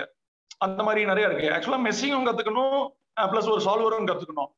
இது இது எல்லாமே பாத்தீங்கன்னா ஒரு கோடிங் தான். ஒரு பெரிய டிஃபரன்ஸ் இருக்காது. ஒரு ரெண்டு பைக்குக்குள்ள வித்தியாசம் என்னவோ அந்த மாதிரி தான் இருக்கும் சரி அப்ப இத்தனை அப்ப இது இப்ப ஏன்னா அதிகமா மாணவர்கள்கிட்டயும் பட்டதாரிகள்கிட்ட இருக்கிற கேள்வி என்னன்னா அவங்க முதல்ல கேள்விப்படும் போது டேய் கேட்டியா படி அப்பதான் வேலை. இல்ல ஏதாவது ஒரு சீனியர் வந்து புரோயி அப்படின்னு சொல்லிட்டு போயிடுறாங்க. அதுக்கப்புறமா என்ன ஆகுது அருண் சாரி திரும்ப கேள்வி ஒரு கால் வந்துருச்சு அதனால இதாயிட்டு இப்ப ஏன் இப்ப குறிப்பா இப்ப இப்ப இருக்கிற மாணவர்கள்கிட்ட இல்ல பட்டதாரிகள் கிட்ட இருக்க பெரிய பிரச்சனை என்ன அப்படின்னாக்க அவங்க படிச்சுக்கிட்டு இருக்கும்போதோ இல்ல படிச்சு முடிச்ச உடனேவோ ஆஹ் கூட படிக்கிறவன் இல்ல யாராவது ஒருத்தவங்க கல்லூரியில ஒண்ணு சொல்லிடுறாங்க. கேட்டியா படி அப்பதான் வேலை. ஆன்சிஸ் படி அப்பதான் வேலை. இந்த இதுல சிஎஃப்டி இதுதான் வெளியில் வேலை அப்படிங்கிறாங்க. இல்ல சீனியர் யாராவது ஒருத்தர்கிட்ட போன் பேசினா அவரு ஒண்ணு சொல்லிடுறாரு. இதுதான் படின்னு. ஆனா அது பார்த்தா பெரிய பட்டியலா இருக்கு. எல்லாரும் ஒரே சாஃப்ட்வேர் பேரை சொல்றது இல்ல இப்ப இந்த குழப்பம் தீரணும்னா ஏதாவது ஒரு திசை காட்டணும். அதாவது எல்லா சாஃப்ட்வேருக்கும் வேலை இருக்கும். அது ஒரு விஷயம். ஆனா எந்த சாஃப்ட்வேருக்கு அதிகமான வேலை இருக்கு? எப்படி அதை முடிவு செய்யறது? இப்போ இப்ப நான் பாத்தீங்கன்னா ஏரோநாட்டிக்கல் நான் வந்து மெக்கானிக்கல் சம்மந்தப்பட்டதை சொல்றேன். எப்படி பண்ணணும்னு சொல்றேன். எனக்கு மித்ததை பத்தி அந்த அளவுக்கு பெருசா ஐடியா கிடையாது. இப்போ நான் வந்து ஏரோநாட்டிக்கல் படிச்சிருக்கிறேன். நான் வந்து இப்போ யார் யாருக்கெல்லாம் கைட் பண்றேன்னா ஏரோநாட்டிக்கல் மெக்கானிக்கல் ஆட்டோமொபைல் இந்த மாதிரி ஒரு மெக்கானிக்கல் ஒரு பசங்களுக்கு நான் கைட் பண்ணுவேன். இப்போ பொதுவா இது எப்படி இருந்திருக்குன்னு சொன்னா ஃபர்ஸ்ட் இயர்ல காலேஜ் பசங்க சேர வருவாங்க பாத்தீங்களா? ஃபர்ஸ்ட் இயர்ல ஃபர்ஸ்ட் செமஸ்டர்லயே அப்பவுமே அவங்களுக்கு ஒரு கிளியரான ஐடியா கொடுக்கணும். எப்படின்னு சொன்னா நம்ம இப்ப இந்த சாஃப்ட்வேர் இந்த இன்ஜினியரிங் எடுத்ததுனால நம்ம இந்த மாதிரி செக்டாருக்குலாம் வேலைக்கு போக முடியும். நம்மளோட நேச்சர் ஆஃப் ஜாப் இந்த மாதிரி தான் இருக்கும்னு ஒரு ஃபர்ஸ்ட் ஒரு ஓவர் வியூ கொடுக்கணும். College first at the very first இப்போ நீங்க பாத்தீங்கன்னா ஐஐடி ரூர்கின்னு நினைக்கிறேன். அங்க ப்ராடக்ட் டிசைன் அண்ட் டெவலப்மெண்ட் ஒரு கோர்ஸே இருக்குது. அது ரொம்ப சூப்பரா இருக்கும். அந்த ஒரு கோர்ஸ்லயே பாத்தீங்கன்னா என்டையர் இன்ஜினியரிங் நம்ம எதுக்கு இன்ஜினியரிங் படிக்க வந்திருக்கிறோம்? நம்ம என்ன மாதிரியான வேலை பார்ப்போங்கிறது ரொம்ப சூப்பரா சொல்லியிருப்பாங்க. இப்போ நான் என்னோட ஃப்ரெண்ட்ஸ் நிறைய பேர் காலேஜ்ல ஒர்க் பண்றாங்க. அவங்க கிட்ட எல்லாம் சொல்லியிருக்கிறேன். சில அட்டானமஸ் இன்ஸ்டியூஷனுக்குலாம் பாத்தீங்கன்னா நான் வந்து அந்த சிலபஸ் ஃப்ரேம் பண்றதுக்கு நான் அந்த போர்ட் ஆஃப் ஸ்டடிஸ் மீட்டிங்ல மெம்பரா இருந்திருக்கிறேன். அப்ப நான் அவங்க கிட்ட சொல்லுவேன். நீங்க ஃபர்ஸ்ட் இயர்லயே பசங்க வந்தோடனே அவங்களுக்கு வந்து இந்த engineering product design and development பத்தி சொல்லுங்க. அவங்க என்னெல்லாம் படிக்க போறாங்க? அந்த அடுத்த எட்டு செமஸ்டர்ல அவங்க என்னென்ன சப்ஜெக்ட்ஸ் படிக்க போறாங்க? அந்த சப்ஜெக்ட்ஸ் படிக்கிறதுனால அவங்களுக்கு என்ன விதமான நாலேஜ் கிடைக்கும்? பிளஸ் இண்டஸ்ட்ரியில போகும்போது அதை அவங்க எப்படி கோரிலேட் பண்ணி ஒர்க் பண்ணுவாங்க? அப்படிங்கிற அந்த தெளிவான நாலேஜ் கொடுக்கணும். அதுக்கப்புறம் இன்னொன்னு ஒண்ணு பாத்தீங்கன்னா இப்போ நீங்க சொன்னீங்க ஏதாவது ஒரு சாஃப்ட்வேர் சாலிட் ஒர்க்ஸோ கேட்டையாவோ ஆன்சர்ஸோ ஒருத்தன் சொல்லிட்டாங்கன்னா கண்ணை மூடிக்கிட்டு அதை ஃபாலோ பண்றாங்கன்னு சொல்லிட்டு. ஆக்சுவலா நம்ம அந்த இன்னொரு இன்னொரு ரொம்ப முக்கியமான விஷயம் என்னன்னு சொன்னா வெளியில கிடைக்கிற அவைலபிலிட்டியான ஜாப்ஸை பாத்தீங்கன்னா ப்ராபபிலிட்டி பேஸ்ட் பார்க்கணும். இப்போ ஒரு eighty to eighty five percentage பாத்தீங்கன்னா ப்ராடக்ட் டிசைன்ல தான் ஒர்க் இருக்கும். ஒரு பத்து பர்சன்டேஜ் தான் பாத்தீங்கன்னா எஃப்இல வேலை இருக்கும். அஞ்சு பர்சன்டேஜ் தான் சிஎஃப்டி வேலை இருக்கும். இப்போ நீங்க ஏரோனாட்டிக்கல் பசங்களை எடுத்துக்கிட்டீங்கன்னா கிளாஸ்ல உள்ள அறுபது பேருமே சிஎஃப்டி வேலைக்கு போகணும்னு சொல்லுவாங்க. அது லிட்டரலி சாத்தியம் கிடையாது. ஏன்னா ஒரு அஞ்சு பர்சன்டேஜ் ஆஃப் ஜாப் இருக்கிறதுக்கு எல்லாருமே நூறு சதவீத மக்கள் போட்டி போட முடியாது. அவங்க அவ்வளவு பிரில்லியண்டாவும் இருக்க மாட்டாங்க அதுல வந்துட்டு. ஸோ ஃபர்ஸ்ட் ஒரு இண்டஸ்ட்ரியோட ஓவர் வியூ தெரியணும். எந்த மாதிரி நேச்சர் ஆஃப் ஜாப் அதிகமா இருக்குதுன்னு சொல்லிட்டு. அதுக்கப்புறம் பாத்தீங்கன்னா இப்போ நீங்க கேட்டீங்க நல்ல கேள்வி. இப்போ இப்போ உதாரணத்துக்கு பாத்தீங்கன்னா இப்போ நான் இப்போ ஒரு ஒரு மாடலிங் எடுத்துக்கலாம். இப்போ உதாரணத்துக்கு சாலிட் ஒர்க்ஸ் எடுத்துக்கிட்டீங்கன்னு வச்சுக்கோங்களேன். எனக்கு தெரிஞ்ச ஒரு கோயம்புத்தூர்ல மட்டுமே குறைஞ்சது வந்து ஒரு ஆயிரத்துல இருந்து ஒரு ஆயிரத்தி ஐநூறு கம்பெனி வச்சிருப்பாங்க கண்டிப்பா. சாஃப்ட்வேர் யூஸ் பண்ற கம்பெனி சின்ன கம்பெனில இருந்து எம்என்சி வரைக்கும் இருப்பாங்க. இப்ப நீங்க அதுவே போயிட்டு ஒரு ஹைப்பர் மெசான்சிஸ் யூஸ் பண்றவங்களோ சிஎஃப் யூஸ் பண்றவங்க எவ்வளவுன்னு பாத்தீங்கன்னா ஒரு இருபது முப்பது பேர் தான் இருப்பாங்க. அப்போ நீங்க ஒரு டிசைனுக்குள்ள பாத்தீங்கன்னா ஒரு ஆயிரம் ஆயிரத்தி இருநூறு கம்பெனில கிடைக்கிற வேலை வாய்ப்பையும் இருபது முப்பது கம்பெனியில கிடைக்கிற வேலை வாய்ப்பையும் நம்ம கம்பேர் பண்ணி பார்க்க முடியாது. சோ அந்த ஒரு புரிதல் தன்மை ஃபர்ஸ்ட் உங்களுக்கு வேணும் அப்ப அப்ப நீங்க என்ன சொல்ல வரீங்கன்னாக்க அதிகமா இந்த ப்ராடக்ட் டிசைன் அந்த மாடலிங் அந்த துறையில தான் அதிகமான பணிகள் இருக்கு. அனாலிசிஸ்ல வந்து அதோட ஒப்பிடும் போது எண்ணிக்கை கம்மியா இருக்குது. ஆமா அது உண்மைதான். ஆனா இப்ப கத்துக்கும் போது டிசைன் சாஃப்ட்வேர் அனாலிசிஸ் சாஃப்ட்வேர் ஏதாவது ஒண்ணு கத்துக்கிட்டா போதுமா? இல்ல ரெண்டையுமே கத்துக்கணுமா? சூப்பர் இப்போ இப்போ நான் வந்து பாத்தீங்கன்னா பிடிசி பிஓட ஆத்தரைஸ் ட்ரைனிங் சென்டர் வந்துட்டு இன்னைக்கு இந்தியாலே அஞ்சு பேர் தான் இருக்கிறாங்க. நாங்க தமிழ்நாட்டுல நாங்க மட்டும் தான் இருக்கிறோம் இப்போ அவங்களோட கோர்ஸ் சிலபஸ்ல ஒரு சூப்பரா ஒரு கைட்லைன்ஸ் கொடுத்துருப்பாங்க. எப்படி கொடுத்துருப்பாங்கன்னு சொன்னா ஃபர்ஸ்ட் இயர் இன்ஜினியரிங் படிக்கும் போது அதுக்கு தகுந்த சாஃப்ட்வேர் படிக்கணும். செகண்ட் இயர் இன்ஜினியரிங் படிக்கும் போது அதுக்கு தகுந்த சாஃப்ட்வேர் படிக்கணும். தேர்ட் இயர் இன்ஜினியரிங் படிக்கும் போது அதுக்கு தகுந்த சாஃப்ட்வேர் மாதிரி ஒரு கைட்லைன் சூப்பரா கொடுத்துருப்பாங்க. சோ இப்போ நான் என்ன சொல்லுவேன்னா குறைஞ்சபட்சம் ஃபர்ஸ்ட் இயர் படிக்கிற பசங்க எல்லாருக்குமே பாத்தீங்கன்னா இன்னைக்கு சிலபஸ்லயே வந்து பாத்தீங்கன்னா சி லாங்குவேஜ் இருக்கு ப்ரோக்ராமிங் லாங்குவேஜ் அது எல்லாருமே படிக்கணும் நல்லதுதான். அதுக்கப்புறம் பாத்தீங்கன்னா இந்த ஆட்டோ கேடு டூ டி டிராஃப்டிங் குறைஞ்சபட்சம் அந்த ஆட்டோ கேடு மட்டுமாவது காலேஜ் படிக்கிற ஃபர்ஸ்ட் இயர் எல்லாரும் படிச்சிருக்கோம் அதுக்கப்புறம் நீங்க இப்போ மாடலிங் குள்ள வந்தீங்கன்னா சாலிட் ஒர்க்ஸ் கிரியோ என்எக்ஸ் கேடு கேட்டியா நாலுமே பாத்தீங்கன்னா ஒண்ணு போல இருக்காது. அதோட டிஃபிகல்டி லெவல் பாத்தீங்கன்னா கொஞ்சம் வேரியபிளா இருக்கும். அப்ப நான் என்ன சொல்லுவேன்னா குறைஞ்சபட்சம் ஏதோ ஒரு த்ரீ டி சாஃப்ட்வேர் செகண்ட் இயர்ல நல்லா படிக்கணும். அப்புறம் ஒரு அட்வான்ஸ்டான three D software third year படிக்கும் போது படிக்கணும்.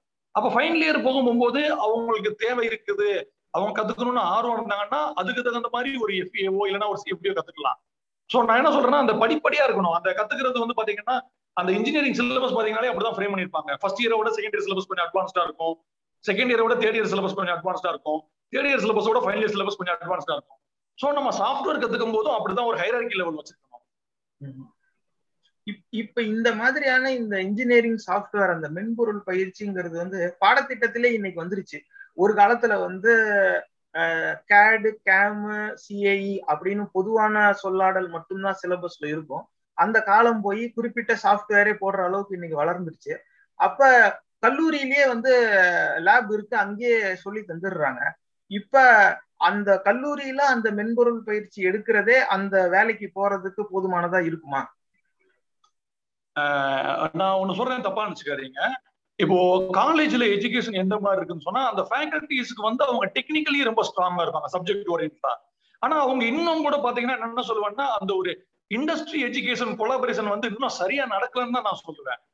அதனால அவங்க பண்றது பாத்தீங்கன்னா அது ஒரு சப்ஜெக்ட் மாதிரி ஒரு லேப் அசைன்மெண்ட் இப்ப நம்ம ஒரு சென்டா மெட்டீரியல்ஸ் லேப் போறோம் ஃபிளூட் மெக்கானிக்ஸ் லேப் போனா என்ன நடக்கும்? ஒரு பத்து விதமான எக்ஸ்பெரிமெண்ட்ஸ் வச்சிருப்பாங்க. அந்த பத்து விதமான எக்ஸ்பெரிமெண்ட்ஸ் பண்ணுவோம். அந்த எக்ஸ்பெரிமெண்ட்ஸ்ல இருந்து நமக்கு ஒரு நாலேஜ் கிடைக்கும். அப்புறம் அவ்வளவுதான். அது முடிஞ்சிடும் வந்துட்டு. இப்போ இவங்க என்ன பண்றாங்கன்னா காலேஜ்லயும் இதே மாதிரி சாஃப்ட்வேர் கொண்டுட்டாங்க ஒரு ஒரு தேர்ட்டி டேஸ் கிளாஸ் நடக்கும். பாத்தீங்கன்னா ஒரு சிலபஸ்ல பாத்தீங்கன்னா வாரத்துக்கு ஒரு நாள் இல்லாட்டி ரெண்டு நாள் கிளாஸ் இருக்கும். சரிங்களா? அதுக்கப்புறம் பாத்தீங்கன்னா படிப்படியா ஏதோ ஒன்று ப்ராக்டிஸ் பண்ணுவாங்க. அப்போ உங்களுக்கு என்ன சொல்லி தர்றாங்கன்னா ஒரு பத்தே பத்து model tutorial number one tutorial number two tutorial number த்ரீன்னு சொல்லி ஒரு பத்து டுட்டோரியல் சொல்லி தர்றாங்க. இந்த பத்து டுட்டோரியல் பாத்தீங்கன்னா ரொம்ப ரொம்ப பேசிக்கா இருக்கும். இதை கத்துக்கிட்டவங்க வந்து இண்டஸ்ட்ரியில போய் சர்வே பண்ணவே முடியாது. அது ரொம்ப கஷ்டம். இன்னும் கூட பாத்தீங்கன்னா சில நேரம் காலேஜ்லயே பாத்தீங்கன்னா வேலையோட ஒரு கோர்சஸ் சொல்லி தர்றாங்கன்னு சொல்லிட்டு அவங்க வெளியில இருந்து ஆளை கூட்டு வந்து நடத்துவாங்க. அது ரொம்ப ரொம்ப பாத்தீங்கன்னா மிஞ்சி மிஞ்சி பாத்தீங்கன்னா மினிமம் ஒன் வீக் இருக்கும். ரொம்ப ரேர் கேசஸ் பாத்தீங்கன்னா டூ வீக்ஸ் இருக்கும். ரொம்ப ஒரு சில காலேஜ்ல தான் பாத்தீங்கன்னா ஒரு தேர்ட்டி டேஸ் வச்சிருப்பாங்க டெய்லி ஒரு டூ ஹவர்ஸ் அந்த மாதிரி போகும் வந்துட்டு. மித்த பாத்தீங்கன்னா அதிகபட்சமா பாத்தீங்கன்னா ஃபுல் டே ஒரு நாளைக்கு ஆறு மணி நேரம் கிளாஸ் ஆனா பாத்தீங்கன்னா அஞ்சு நாள்ல முடிச்சிருவாங்க பத்து நாள்ல முடிச்சிருவாங்க. அந்த அவேர்னஸ் பாத்தீங்கன்னா அவங்களுக்கு பத்தாது. பிளஸ் மோரோவர் பாத்தீங்கன்னா பிராக்டிஸ் பண்ண மாட்டாங்க யாருமே. இப்போ ஒரு சாஃப்ட்வேர் எடுத்துக்கிட்டீங்க இப்ப நீங்க ஒரு ஆட்டோ கட் எடுத்துக்கிட்டீங்கன்னு சொன்னா அதை கத்துக்கிறதுக்கு ஒரு பதினஞ்சு நாள் ஆகும். இன்னும் நீங்க ஒரு இருபது நாள் பிராக்டிஸ் பண்ணாதான் ஒரு தேர்ட்டி ஃபார்ட்டி டேஸ்ல நல்லா கத்துக்க முடியும். இப்ப நீங்க அதே மாதிரி ஒரு மாடலிங் சாஃப்ட்வேர் த்ரீ வந்துட்டு ஒரு சாலிட் ஒர்க்ஸோ கிரியோவோ கேட்டேவோ கத்துக்கிறீங்கன்னு சொன்னீங்கன்னா அதை கத்துக்கிறதுக்கு டீச் பண்றதுக்கு மட்டுமே ஒரு தேர்ட்டி டேஸ்ல இருந்து ஃபார்ட்டி டேஸ் தேவைப்படும் குறைஞ்சபட்சம். அதுக்கப்புறம் நீங்க ஒரு மூணு நாலு மாசமாவது பிராக்டிஸ் பண்ணணும். அப்படி இல்லைன்னா அது ரொம்ப கஷ்டம். இது கே- கேட்க ரொம்ப இன்ட்ரெஸ்டிங்கா இருக்கு. இப்ப என்னன்னா சரி இப்போ ஒரு பொறியியல் பட்டதாரி வந்து படிச்சுட்டு அவர் அந்த டிசைன் துறையில வேலைக்கு போறாருன்னு வைங்களேன். அந்த இல்ல ஒரு நேர்காணலுக்கு போறாரு. அவர் அந்த வேலை கிடைச்சாக்கா அவர் அங்க டிசைன் இன்ஜினியரா அவர் சேர்ந்துருவாரு. எந்த அளவுல அவர் அந்த மென்பொருள்ல தேர்ச்சி பெற்றிருக்கணும்னு அவங்க எதிர்பார்ப்பாங்க? அந்த சாஃப்ட்வேர்ல எந்த அளவுக்கு ப்ரொஃபிஷியன்சி இருக்குன்னு அவங்க எதிர்பார்ப்பாங்க? நல்ல கேள்வி கேட்டீங்க. ஆக்சுவலா பாத்தீங்கன்னா முன்ன ஒரு காலத்துல பாத்தீங்கன்னா ஒரு டெக்னிக்கல் இன்டர்வியூ வைப்பாங்க ஒரு டெக்னிக்கல் ஆப்டிடியூட் வைப்பாங்க அப்புறம் ஹெச்ஆர் இன்டர்வியூ வைப்பாங்க முடிஞ்சிடும் ஆனா இன்னைக்கு காலத்துல அப்படி கிடையாது. இன்னைக்கு கிட்டத்தட்ட பாத்தீங்கன்னா முக்கால்வாசி கம்பெனில டூல் டெஸ்ட் வைக்கிறாங்க. அவங்க வந்து ஒரு கம்பெனில வந்து ஒர்க் பண்ற மாதிரி பாத்தீங்கன்னா ஒரு சின்ன ஒரு டிராயிங் ஒரு ஃபார்ட்டி ஃபைவ் மினிட்ஸ்ல பண்ற மாதிரியோ இல்லைன்னா ஒரு ஒன் ஹவர்ல பண்ற மாதிரியோ அவங்க வந்து டிராயிங் கொடுப்பாங்க. அந்த ஒன் ஹவருக்குள்ள அவங்க எவ்வளவு பண்றாங்கிறத அவங்க கண்டிப்பா பார்ப்பாங்க. சோ ஒரு டூல் டெஸ்ட் கிளியர் பண்ற அளவுக்கு இன்னைக்கு பசங்க கத்துக்கணும். அப்ப எல்லா அப்ப நிறுவனங்கள் எல்லாமே வந்து நேரா கம்ப்யூட்டர்ல உட்கார வச்சு இதை வரைஞ்சு காட்டுன்னு சொல்லிடுறாங்க. இவங்க அதை செஞ்சு காமிச்சா மட்டும்தான் உங்களுக்கு பண்ணி ஆமாமா இன்னைக்கு ஒரு முக்கால்வாசி கம்பெனில பாத்தீங்கன்னா கண்டிப்பா ஒரு டூல் டெஸ்ட் வைப்பாங்க. ரொம்ப அதிகம் கிடையாது. ஒரு ஃபார்ட்டி ஃபைவ் மினிட்ஸ் இல்லாட்டி அதிகபட்சம் பாத்தீங்கன்னா ஒன் ஹவர் இப்போ இந்த இந்த காலேஜ்லயே பாத்தீங்கன்னு வச்சுக்கோங்களேன் சில விஷயங்கள் ரொம்ப நல்லா எடுத்து பண்றாங்க. ஆனா அது எஃபெக்டிவா பண்றது இல்ல இப்போ நீங்க காலேஜ்ல சிம்போசியம் எடுத்துக்கங்க. ஒரு ஏரோநாட்டிக்கல் டிபார்ட்மெண்ட்டோ மெக்கானிக்கல் டிபார்ட்மெண்ட்டோ மெக்கட்ரானிக்ஸோ ஆட்டோமொபைலோ எல்லா டிபார்ட்மெண்ட்டும் சிம்போசியத்துல பாத்தீங்கன்னா கண்டிப்பா கேட் மாடலிங் கான்டெஸ்ட் வைக்கிறாங்க. நிறைய பேரு தமிழ்நாடு ஃபுல்லா பாத்தீங்கன்னா வேற ஊர்ல போய் கலந்துக்கிறாங்க. ஆனா அவங்க என்ன பண்றாங்கன்னா ரொம்ப எளிமையான சிம்பிளான ஒரு மாடல் அவங்க அந்த மாதிரி தான் செஞ்சு பழக்கப்பட்டிருக்கிறாங்க. அவங்க எல்லாமே பண்றாங்க ஆனா அது எஃபெக்டிவா பண்றது இல்ல. அப்ப அதுதான் பிரச்சனை. இந்த இன்ஜினியரிங்கோ அனாலிசிஸோ இந்த வேலைக்கு தயாராகிற ஒரு பொறியியல் மாணவரோ இல்ல பட்டதாரியோ இருக்காங்கன்னு வச்சுக்கோங்களேன். அவங்க வந்து இப்ப என்ன மாதிரி பயிற்சியை அவங்க நோக்கி போகணும் அவங்க எந்த அளவுக்கு ட்ரெயின் பண்ணுனா என்ன மாதிரியான ட்ரைனிங் அவங்க எடுத்தா இந்த வேலைக்கு தகுதியானவர்கள் ஆயிடுவாங்க. அந்த எதுவும் தெரியாத நிலையிலிருந்து அந்த பணிக்கு தகுதியாகிற அளவுக்கு வர்றதுக்கு சுமார் எவ்வளவு காலம் எடுக்கும்? அவங்க எவ்வளவு முயற்சி அதுல போட வேண்டியதா இருக்கும்? என்ன கேட்டீங்கன்னா நான் என்ன சொல்லுவேன்னா அவங்க காலேஜ்ல ஏற்கனவே பண்ணிக்கிட்டு இருந்த விஷயத்த கொஞ்சம் டிஃப்ரெண்டா பண்ணா போதும்னு நான் சொல்லுவேன். இப்போ நீங்க பாத்தீங்கன்னா ரெண்டு விஷயம் ரொம்ப முக்கியம். ஒன்னு வந்து சப்ஜெக்ட் நாலேஜ் அதுக்கப்புறம் சாஃப்ட்வேர் ஸ்கில்ஸ் அதுக்கப்புறம் குறைஞ்சபட்ச கம்யூனிகேஷன் அந்த பையன் வந்து தன்னம்பிக்கையா அவன் வெளியில போய் பேசினா போதும். ரொம்ப கிராமட்டிக்கல்லாம் பெர்ஃபெக்டா இருக்கணும்னு அவங்க எதிர்பார்க்க மாட்டாங்க. இப்போ இந்த சப்ஜெக்ட் நாலேஜ் எடுத்துக்கிட்டோம்னா நம்ம என்ன பண்றோம்? நமக்கு ஒரு சிலபஸ் ஃப்ரேம் பண்ணிருக்காங்க. யூனிவர்சிட்டியில சிலபஸ் ஃப்ரேம் பண்ணி வச்சிருக்காங்க ஒரு ஃபார்ட்டி ஃபைவ் ஹவர்ஸ்க்கு நடத்துவாங்க. அந்த ஃபார்ட்டி ஃபைவ் ஹவர்ஸ்க்கு இப்போ ரெஃபரன்ஸ் புக் பாத்தீங்கன்னா நாலஞ்சு ரெஃபரன்ஸ் புக் இருக்கும். அந்த சிலபஸ் ஓரியன்டா மட்டும் தான் பசங்க ஃபோக்கஸ் பண்றாங்க. அதை தாண்டி ஃபோக்கஸ் பண்றது இல்ல இப்போ அவங்க வந்து ஒரு மாஸ்டர் டிகிரி பண்ணும் போது ஒரு டான்செட் எக்ஸாம் எழுதும் போதோ இல்லைன்னா வந்து ஒரு கேட் எக்ஸாம் எழுதும் போதோ பாத்தீங்கன்னா அவங்க வந்து லாக் ஆயிக்கிறாங்க. ஏன்னா அந்த சிலபஸ் ஃபுல்லாமே அந்த ஒரு என்ட்ரன்ஸ் எக்ஸாம் கிளியர் பண்றதுக்கு கூட அது போதுமானதா இல்லை. அதே மாதிரிதான் இந்த சாஃப்ட்வேரும் குறைஞ்சபட்சம் பாத்தீங்கன்னா சும்மா ஒரு ஒரு டுட்டோரியல் ஓரியன்டா படிக்கிறாங்களே தவிர அது இன்டெப்தா கத்துக்கிறது இல்ல சோ நான் என்ன சொல்லுவேன்னு சொன்னா இப்போ நாமினலா பாத்தீங்க இப்போ நார்மலா பாத்தீங்கன்னா ஒரு ஒரு ஆவரேஜா ஒரு காலேஜ்ல ஏழுல இருந்து எட்டு period seven to eight periods இருக்குது முழுக்க முழுக்க தியரி ஓரியன்டா தான் நடத்துறாங்க பிளஸ் லெபார்டரி ஓரியன்டா நடத்துவாங்க.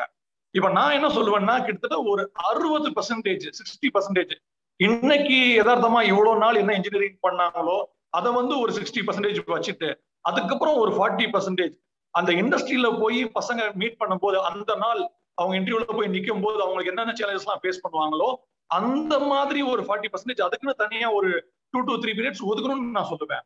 இப்போ நிறைய சில கோர்சஸ் எல்லாம் இருக்கு. சாண்ட்விச் கோர்சஸ் இருக்குது. இன்ஜினியரிங்லேயே பாத்தீங்கன்னா அஞ்சு வருஷம் இன்ஜினியரிங் கோர்சஸ் எல்லாம் இருக்குது. ஸோ அவங்க எல்லாம் அந்த மாதிரி பண்றாங்க. மோஸ்ட்லி பாத்தீங்கன்னா மார்னிங் ஃபுல்லா பாத்தீங்கன்னா சிலபஸ் தியரி ஓரியன்டா படிப்பாங்க. மதியானத்துக்கு அப்புறம் பாத்தீங்கன்னா முழுக்க முழுக்க லெபரேட்டரிஸா இருக்கும். அப்படி இல்லைன்னு பாத்தீங்கன்னா சாஃப்ட்வேர் ஓரியன்டா ஒர்க் பண்ணுவாங்க. அந்த மாதிரி அவங்க ரொம்ப ரெண்டுமே பேலன்ஸ்டா இருக்கணும். தியரிட்டிக்கல் நாலேஜும் பேலன்ஸ்டா இருக்கணும். அந்த சாஃப்ட்வேர் ஸ்கில் செட்டும் பேலன்ஸ்டா இருக்கணும். இதுல வந்து நம்ம கொஞ்சம் அந்த இன்ஜினியரிங் சிலபஸை கொஞ்சம் கொஞ்சம் குரூம் அப் பண்ணணும். கொஞ்சம் டிஃபைன் பண்ணணும். கொஞ்சம் மாத்தணும். கொஞ்சம் திருத்தணும். ரொம்ப பெருசா வேணா ஒரு ஒரு sixty five thirty five percentage ஒரு ஒன் தேர்டாவது அந்த மாதிரி மாத்தணும் கண்டிப்பா.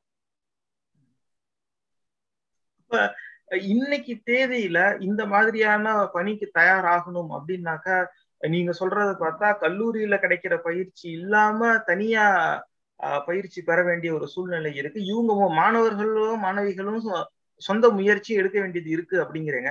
அப்ப இந்த சாஃப்ட்வேர் ட்ரைனிங் அப்படிங்கிற இந்த தலைப்புல பாக்கணும்னா இன்னைக்கு தேதியில அந்த சாஃப்ட்வேர் காலேஜுக்கு வெளியில படிக்கிற சாஃப்ட்வேர் ட்ரைனிங் அந்த இன்ஜினியரிங் சாஃப்ட்வேர் ட்ரைனிங் இதுக்கான புரிதல் மாணவ மாணவிகள் மத்தியில எப்படி இருக்கு இன்னைக்கு? அது எப்படி மாறணும்னு நீங்க எதிர்பார்க்கறீங்க?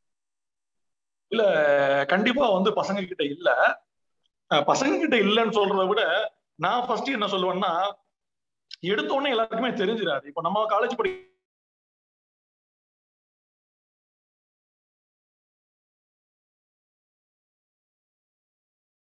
அதுக்கப்புறம் பாத்தீங்கன்னா யார் அட்வைஸ் பண்ணுவாங்கன்னா நம்மளோட காலேஜ் சீனியர்ஸ் அட்வைஸ் பண்ணுவாங்க. ஸோ இப்போ நான் என்ன சொல்லுவேன்னா பொதுவாமே வந்துட்டு இப்போ காலேஜ் படிக்கிற பசங்க எங்கிட்டயும் விசாரிக்க வருவாங்க ட்ரைனிங் விசாரிக்க வருவாங்க சாஃப்ட்வேர் பத்தி. ஆனா அவங்க புரிதல் தன்மை இல்லாம தான் வருவாங்க. ஃப்ரெண்ட்ஸ் ஏதோ படிக்க போறாங்க நாங்களும் படிக்க போறோம்ட்டு ஒரு கடமைக்கு தான் படிக்க வருவாங்க. அப்புறம் பாத்தீங்கன்னா அவங்களுக்கு எந்த சாஃப்ட்வேர் படிக்கணும்னு தெரியாது. அப்புறம் எங்க போய் படிக்கணும்? எங்க எஃபெக்டிவா சொல்லி தருவாங்க? அதுவும் அவங்க சூஸ் பண்ண தெரியாது வந்துட்டு. இப்ப நான் பொதுவா என்ன சொல்லுவேன்னா நம்ம இன்ஜினியரிங் சிலபஸ் தகுந்த மாதிரி ஃபர்ஸ்ட் ஒரு டூ டி டிராஃப்டிங் படிக்கணும் அப்புறம் ஒரு த்ரீ டி மாடலிங் படிக்கணும் அப்புறம் அட்வான்ஸ் த்ரீ டி மாடலிங் படிக்கணும் அதுக்கப்புறம் எஃப்ஏ இல்லைன்னா சிஎம்டி படிக்கணும். இந்த மாதிரி நான் என்ன சொல்லுவேன்னா ஃபர்ஸ்ட் காலேஜ்ல வேலை பார்க்குற ஃபேக்கல்டிஸ் அவங்களுக்கு ஒரு தெளிவான அந்த ஒரு பார்த்து தெரியணும்.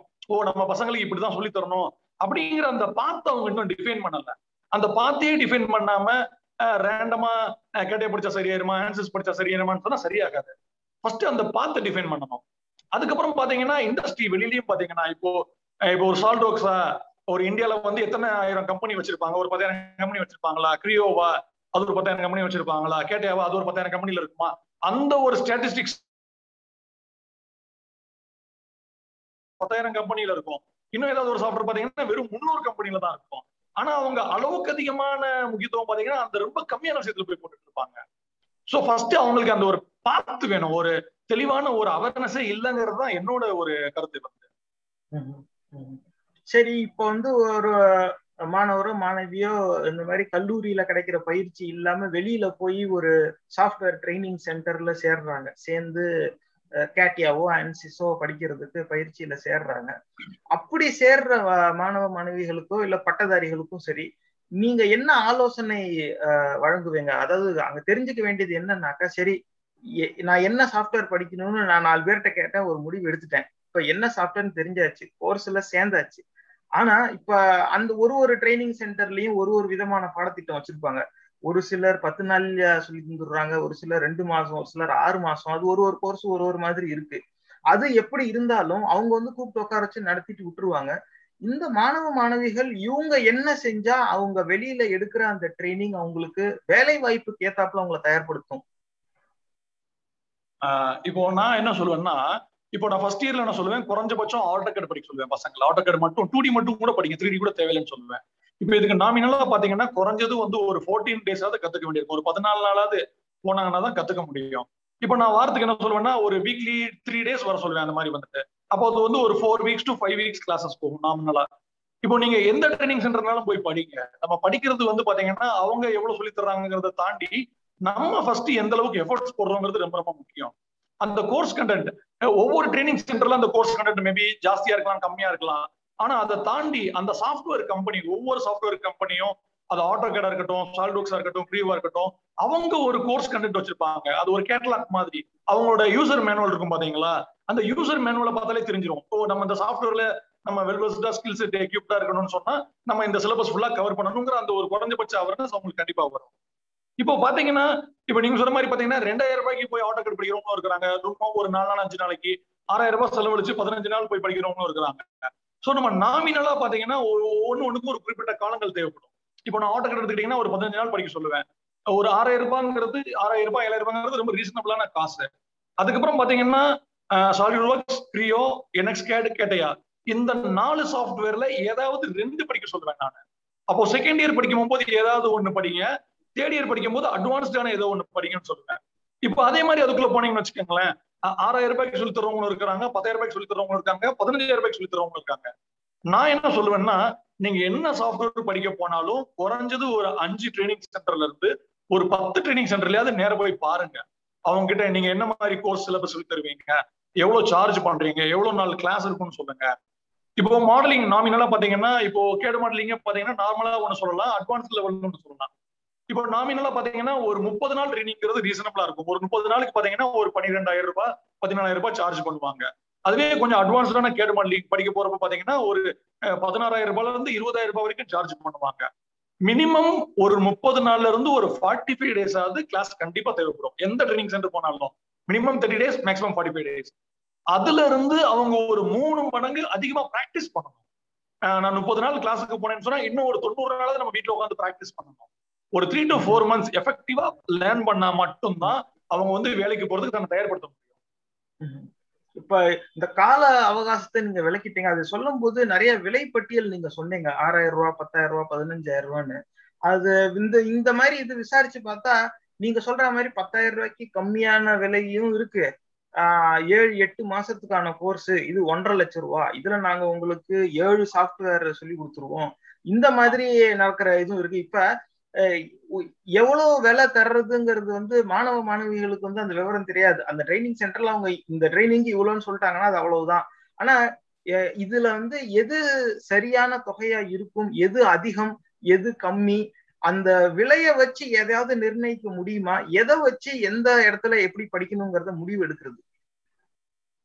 இல்ல ஆக்சுவலா பாத்தீங்கன்னா இப்ப என்ன என்ன பொறுத்த வரைக்கும் பாத்தீங்கன்னா வச்சுக்கோங்களேன் ஒரு நான் வந்து அதிகபட்சம் என்ன சொல்லுவேன்னு சொன்னேன்னா ஒரு ஐம்பது நாள் கிளாஸ் 50 டேஸ் கிளாஸுக்கு வந்து ஒரு இருபதாயிரம் ரூபாய் ஃபீஸுங்கிறது ரொம்ப ரொம்ப ஒரு இன்னைக்கு தேதிக்கு என்னோட சாஃப்ட்வேர் எக்ஸ்பென்சஸ் அதுக்கப்புறம் ரெண்ட் அதுக்கப்புறம் சம்பளம் பிளஸ் அதை மித்த ஆஃபீஸோட எக்ஸ்பென்சஸ் இதெல்லாம் கம்பேர் பண்ணி சொல்லும்போது நான் என்ன சொல்லுவேன்னா ஒரு 50 டேஸ் கிளாஸஸ் ஐம்பது நாள் கிளாஸுக்கு போறாங்கன்னா இருபதாயிரம் ரூபாய் ஃபீஸுங்கிறது ரொம்ப ரொம்ப ஒரு ரீசனபிளா இருக்கும். நீங்க ஒரு முப்பது நாள் கிளாஸுக்கு போனீங்கன்னா கண்டிப்பா அவங்க வந்து ஒரு பன்னெண்டாயிரம் ரூபாய் சார்ஜ் பண்ணுவாங்க. அப்படிதான் நான் சொல்லுவேன். முப்பது நாள் கிளாஸ்னா பன்னெண்டாயிரம் ரூபாய் நாற்பது நாள் கிளாஸ்னா பதினாறாயிரம் ரூபாய் ஐம்பது நாள் கிளாஸ்னா இருபதாயிரம் ரூபாய். இது வந்து ஒரு கன்சிஸ்டன்டான ஒரு இன்னைக்கு தேதிக்கு டுவெண்ட்டி டுவெண்ட்டி ஒன்ல இருக்கிற விலைவாசிக்கு தகுந்த மாதிரி இதெல்லாம் வச்சு சொல்றேன். இந்த ஒரு இந்த ஒரு ஃபீஸ்ல அவங்க பே பண்ணாங்கனாலே பாத்தீங்கன்னா மிஞ்சி மிஞ்சி பாத்தீங்கன்னா இருபது பர்சன்டேஜ் தான் லாபம் வரும். இதுதான் நான் சொல்லுவேன் ரீசனபிளா முப்பது நாள் கிளாஸுக்கு ஒரு பன்னெண்டாயிரம் ரூபாய் ஃபீஸ் ரீசனபிளா இருக்கும். ஒரு பத ஒரு நாற்பது நாள் கிளாஸுக்கு பாத்தீங்கன்னா ஒரு பதினாறாயிரம் ரூபாய் ரீசனபிளா இருக்கும். ஒரு ஐம்பது நாள் கிளாஸுக்கு இருபதாயிரம் ரூபாய் ரீசனபிளா இருக்கும். இதை தாண்டி நீங்க என்ன பண்ணணும்னா அந்த ட்ரைனிங் சென்டர்ல உங்ககிட்ட அவங்க எந்த அளவுக்கு பேசுறாங்க அந்த நம்பகத்தன்மை தான் உங்களுக்கு வேணும்.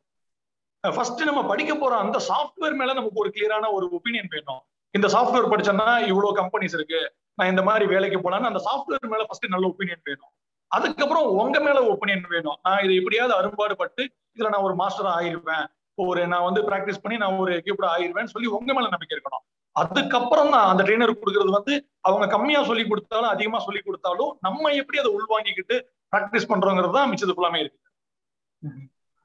சரி. இப்ப ஏன்னா இப்ப சொன்னீங்க ஒரு சாஃப்ட்வேர் எடுத்துக்கிட்டா அதுக்கு வெளியில எவ்வளவு பணிகள் இருக்கு எத்தனை நிறுவனம் அந்த சாஃப்ட்வேரை பயன்படுத்துது இது தெரிஞ்சுக்கணும் அப்படிங்கிறீங்க. இது வந்து எங்க இருந்து தெரிஞ்சுக்கலாம்? ஆஹ் இப்ப சுருக்கமா கேட்கணும்னா கேட்டியா சாலிட் ஒர்க்ஸ் எது படிச்சா சுலபமா வேலை கிடைக்கும்? இப்படி சில கேள்விகள். மாணவ மாணவிகள் மனசுல இருக்கு. இந்த கேள்வி முதல்ல சரியானதா? இது அப்படியே இருந்தாலும் அதுக்கு பதில் என்னவா இருக்கும்? இது சரியான கேள்விதான் நீங்க சொல்றது. அதுக்கு என்ன காரணம்னு பாத்தீங்கன்னா இப்போ நம்ம தீர்மானிக்க முடியாது. எத்தனை கம்பெனில சால்டாக்ஸ் வேலை இருக்கும் எத்தனை கம்பெனில கேட்டியா வேலை இருக்கும் எத்தனை கம்பெனில கிரியா வேலை இருக்கும் நம்ம தீர்மானிக்க முடியாது. அப்போ ஒரு சின்ன ஒரு சின்ன ஒரு லாஜிக்கல் திங்கிங் தான். அது அது உண்மையிலேயே பாத்தீங்கன்னா அந்த டேட்டா வந்து கிடைக்கிறது ரொம்ப ரொம்ப அபூர்வம். இப்போ நம்ம சொன்னோம் பாத்தீங்கன்னா இப்ப தமிழ் நம்ம- தமிழ்நாட்டுல இருக்கிறோம். இப்போ நம்ம வேலைக்கு தேடணும் என்ன முயற்சி பண்ணுவோம்? சென்னை அதுக்கப்புறம் கோயம்புத்தூர் அதுக்கப்புறம் ஓசூர் அதுக்கப்புறம் பாண்டிச்சேரி அதுக்கப்புறம் பாத்தீங்கன்னா பெங்களூர் மைசூர் ஹைதராபாத். ரொம்ப நேரம் தான் பூனே போக ஆசைப்படுவோம். இப்போ இந்த ஒரு எட்டு எட்டு சிட்டில பாத்தீங்கன்னா ஒரு இருபதாயிரம் இருபத்தஞ்சாயிரம் கம்பெனி இருக்குன்னு வச்சுக்கோங்களேன். நமக்கு அந்த டேட்டா கிடைக்கிறது ரொம்ப கஷ்டம். அப்ப நல்லா ஆனா ஸ்டில் சாத்தியம். சா- இது பாசிபிள் தான். நீங்க நல்லா பாத்தீங்கன்னா வந்து ஒரு இப்ப சால்ட் உதாரணத்துக்கு பாத்தீங்கன்னா ஒரு பத்தாயிரம் கம்பெனில யூஸ் பண்ணிருப்பாங்க. ஒரு கிரியோ ஒரு பத்தாயிரம் கம்பெனில யூஸ் பண்ணிருப்பாங்க. ஒரு ஒரு கேட்டையா வந்து ஒரு ஆறாயிரம் கம்பெனில யூஸ் பண்ணிருப்பாங்க. ஆனா ரேண்டமா ஒரு நம்பர் சொல்றேன். இந்த மாதிரி உண்மையிலேயே ஒரு வேல்யூ இருக்குது. அது நம்ம எல்லாருக்குமே வெளிப்படையா தெரியும் சொன்னா கொஞ்சம் கஷ்டம் தான் அது நம்ம கொஞ்சம் அது நம்ம ஸ்டடி பண்ணணும் உண்மையிலேயே. சோ அந்த மாதிரி ஈஸியானதும் ஃபர்ஸ்ட் படிக்கணும். எது படிச்சா அதிகமான வேலை வாய்ப்பு கிடைக்கும் அதையும் நம்ம ஃபர்ஸ்ட் படிக்கணும். அது உண்மையிலேயே நம்ம அது பை அது நம்ம தேடும் போது ஒரு நாலேஜ்ல தான் கிடைக்கும். அந்த அந்த டேட்டாலாம் பாத்தீங்கன்னா வெளியில அவ்வளவு சீக்கிரம் கிடைக்காது. ஏன்னா எந்த ஒரு இண்டஸ்ட்ரியும் பாத்தீங்கன்னா அவங்களோட வெப்சைட்ல போயிட்டு நாங்க கிரியூ யூஸ் பண்றோம் கேட்டா யூஸ் பண்றோம்னு சொல்லி போட மாட்டாங்க. இன்னொன்னு பாத்தீங்கன்னா சாஃப்ட்வேர் சேல்ஸ் பண்ற கம்பெனியுமே இது ரொம்ப கான்பிடன்ஸ்ல வச்சிருக்காங்க ஏன்னா அவங்க வந்து கஸ்டமரை வந்து இன்னொருத்தவங்க லூஸ் பண்ணக்கூடாது இன்னொருத்தங்க இன்னொரு ஒரு வெண்டர் கிட்ட லூஸ் பண்ணக்கூடாதுங்கிறதுல அவங்க ரொம்ப தெளிவா இருக்காங்க சோ அதுதான் ஃபேக்ட் வந்துட்டு. ஆனா இது வந்து ஒரு பெரிய விஷயம் கிடையாது.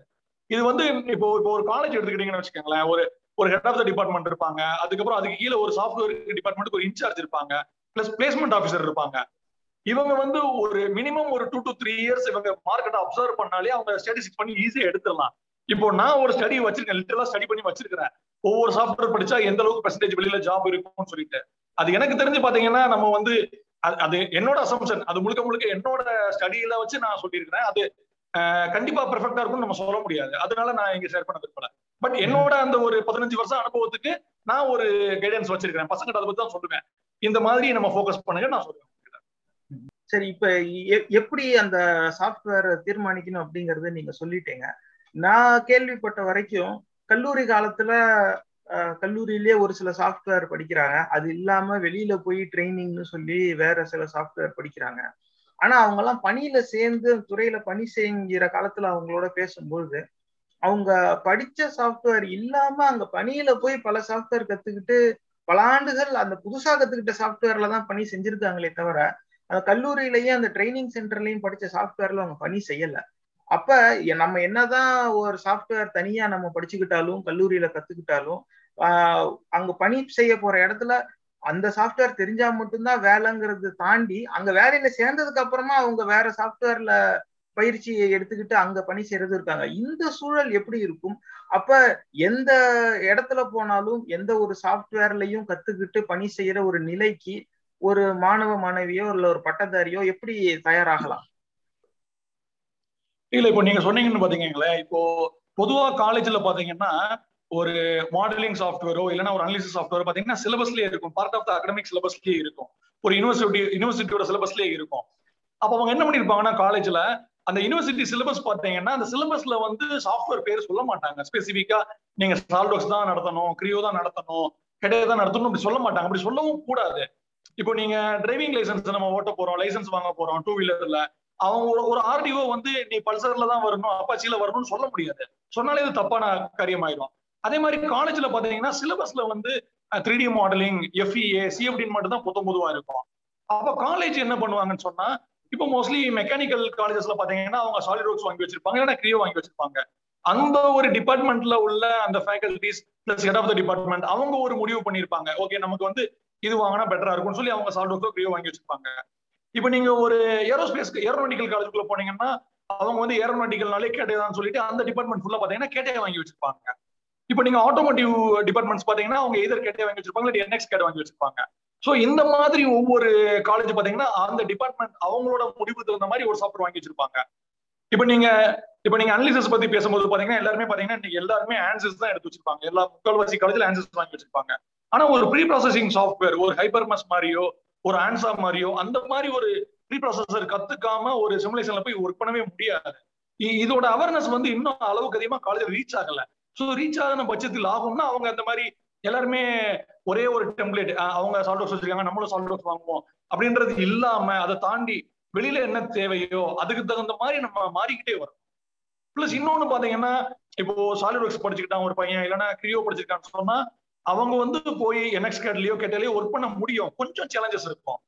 இது வந்து ஒரு ஒரு ஹீரோ ஹோண்டா பைக் ஓட்டுனவங்க வந்து ஒரு பல்சரோ அப்பாச்சியோ ராயல் என்ஃபீல்டோ ஓட்டும் போது சின்ன சின்ன சேலஞ்சஸ் இருக்கும்.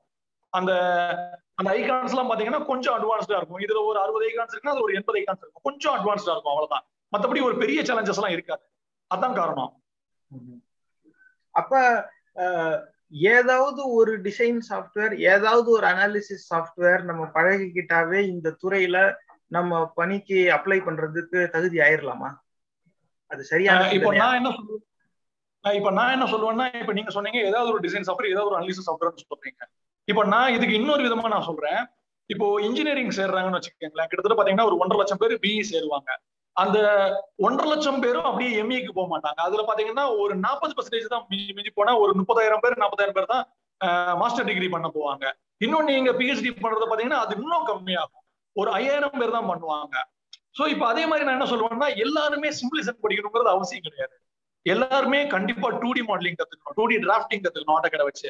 அதுக்கப்புறம் ஏதாவது ஒரு த்ரீ டி கத்துக்கணும். குறைஞ்சபட்சம் த லீஸ்ட் எல்லாருமே பாத்தீங்கன்னா ஒரு டூ டி ஒரு த்ரீ டி கத்துக்கணும். அதுக்கப்புறம் எக்ஸ்ட்ரா கத்துக்கணும் நினைக்கிறாங்களா? ஒரு டூ டி ரெண்டு த்ரீ டி கத்துக்கணும். அதுக்கப்புறம் வேணா சிமுலேஷன் ஏதாவது ஒண்ணு கத்துக்கணும் இப்படிதான் நான் சொல்லுவேன். ஏன்னா அந்த ப்ராபபிலிட்டி தகுந்த மாதிரி படிக்கணும். அதே மாதிரி பாத்தீங்கன்னா இப்போ இப்போ நீங்க இப்போ நம்ம நீங்க சொன்னீங்க காலேஜ்ல படிக்கிற சாஃப்ட்வேர் ஒரு சாஃப்ட்வேர் இருக்கு வெளியில போய் வேலை பார்க்குற சாஃப்ட்வேர் வேற மாதிரி இருக்குன்னு சொல்றீங்க. இப்போ நீங்க என்ன எடுத்துக்கிட்டீங்கன்னா நம்ம வந்து இப்போ இன்ஜினியரிங் நம்ம ஏரோநாட்டிக்கல் படிக்கிறப்போ வெறும் நாலு காலேஜ் தான் ஏரோநாட்டிக்கல் இருக்குது இன்னைக்கு தமிழ்நாட்டுல மட்டும் பாத்தீங்கன்னா ஒரு ஐம்பது காலேஜ்ல ஏரோநாட்டிக்கல் இருக்கு. நீங்க நல்லா தேடி பாத்தீங்கன்னா இந்த எல்லா காலேஜ்லயும் பாத்தீங்கன்னா அவங்க டிபார்ட்மெண்ட்ல அதிகபட்சம் பாத்தீங்கன்னா நைன்டி பர்சன்டேஜ் கேட்டே தான் வாங்கி வச்சிருப்பாங்க. ஏன்னா ஏரோஸ்பேஸ் டொமைன்னாலே பாத்தீங்கன்னா கேட்டே தான் யூஸ் பண்றாங்கிற அந்த ஒரு கருத்து அடிப்படையில அவங்க எடுத்து வச்சிருப்பாங்க. ஆனா எடுத்தோடனே ஒரு பையன் கேட்டே படிக்கிறத விட நான் என்ன சொல்வேன்னா அவங்க சாலிட் ஒர்க்ஸோ கிரியோவோ இந்த மாதிரி ஒரு சாஃப்ட்வேர் கத்துக்கிட்டு அதுக்கப்புறம் நெக்ஸ்ட் கேட் கேட்ட மாதிரி படிச்சாங்கன்னா ரொம்ப பெர்ஃபெக்டா இருக்கும். இது ஏன் சொல்றேன்னா கேட்டையா படிக்கிற எல்லாருமே கேட்டையில தான் வேலைக்கு போகணும்னு ஒருத்து சொல்ல முடியாது. சோ நான் என்ன சொல்வேன்னா எந்த சாஃப்ட்வேர் அளவுக்கு அதிகமா தேவை பிளஸ் எது ஃபர்ஸ்ட் படிக்கணும் அது அந்த மாதிரி உங்க காலேஜ் வந்து வாங்கி வைக்கணுங்கிறதா என்னோட கருத்து. இப்ப இப்ப இ- இப்ப அடுத்த கேள்வி என்ன அப்படின்னாக்கா இப்ப ஒரு எடுத்துக்காட்டுக்கு நான் வந்து ஒரு ப- இப்பதான் பொறியியல் முடிச்சிருக்கேன். நான் வந்து இப்போ கேட்டியா பழகிட்டேன். கல்லூரிலையும் கற்றுக்கிட்டேன் கத்துக்கிட்டேன் போய் ட்ரைனிங் எடுத்துக்கிட்டேன். கேட்டியா எனக்கு தெரியும். இப்ப ஒரு டிசைன் பணிக்காக விண்ணப்பிக்கிறேன் அவங்க நேர்காணல் போறேன்.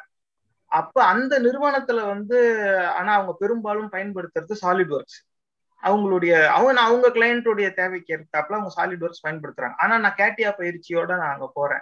அப்ப அந்த வேலைக்கு என்ன அவங்க கன்சிடர் பண்ணுவாங்களா? அதெல்லாம் கன்சிடர் பண்ணுவாங்க. ஒன்றும் பிரச்சனை கிடையாது. இப்போ நீங்க இப்போ கேட்டையை கத்துக்கிட்டு போறாங்கன்னா அந்த பையனே கேட்டையோட சால்டோக்ஸ் வந்து சிம்பிளா தான் இருக்கும். அவனால ஈஸியா அடாப்ட் ஆகிக்க முடியும்.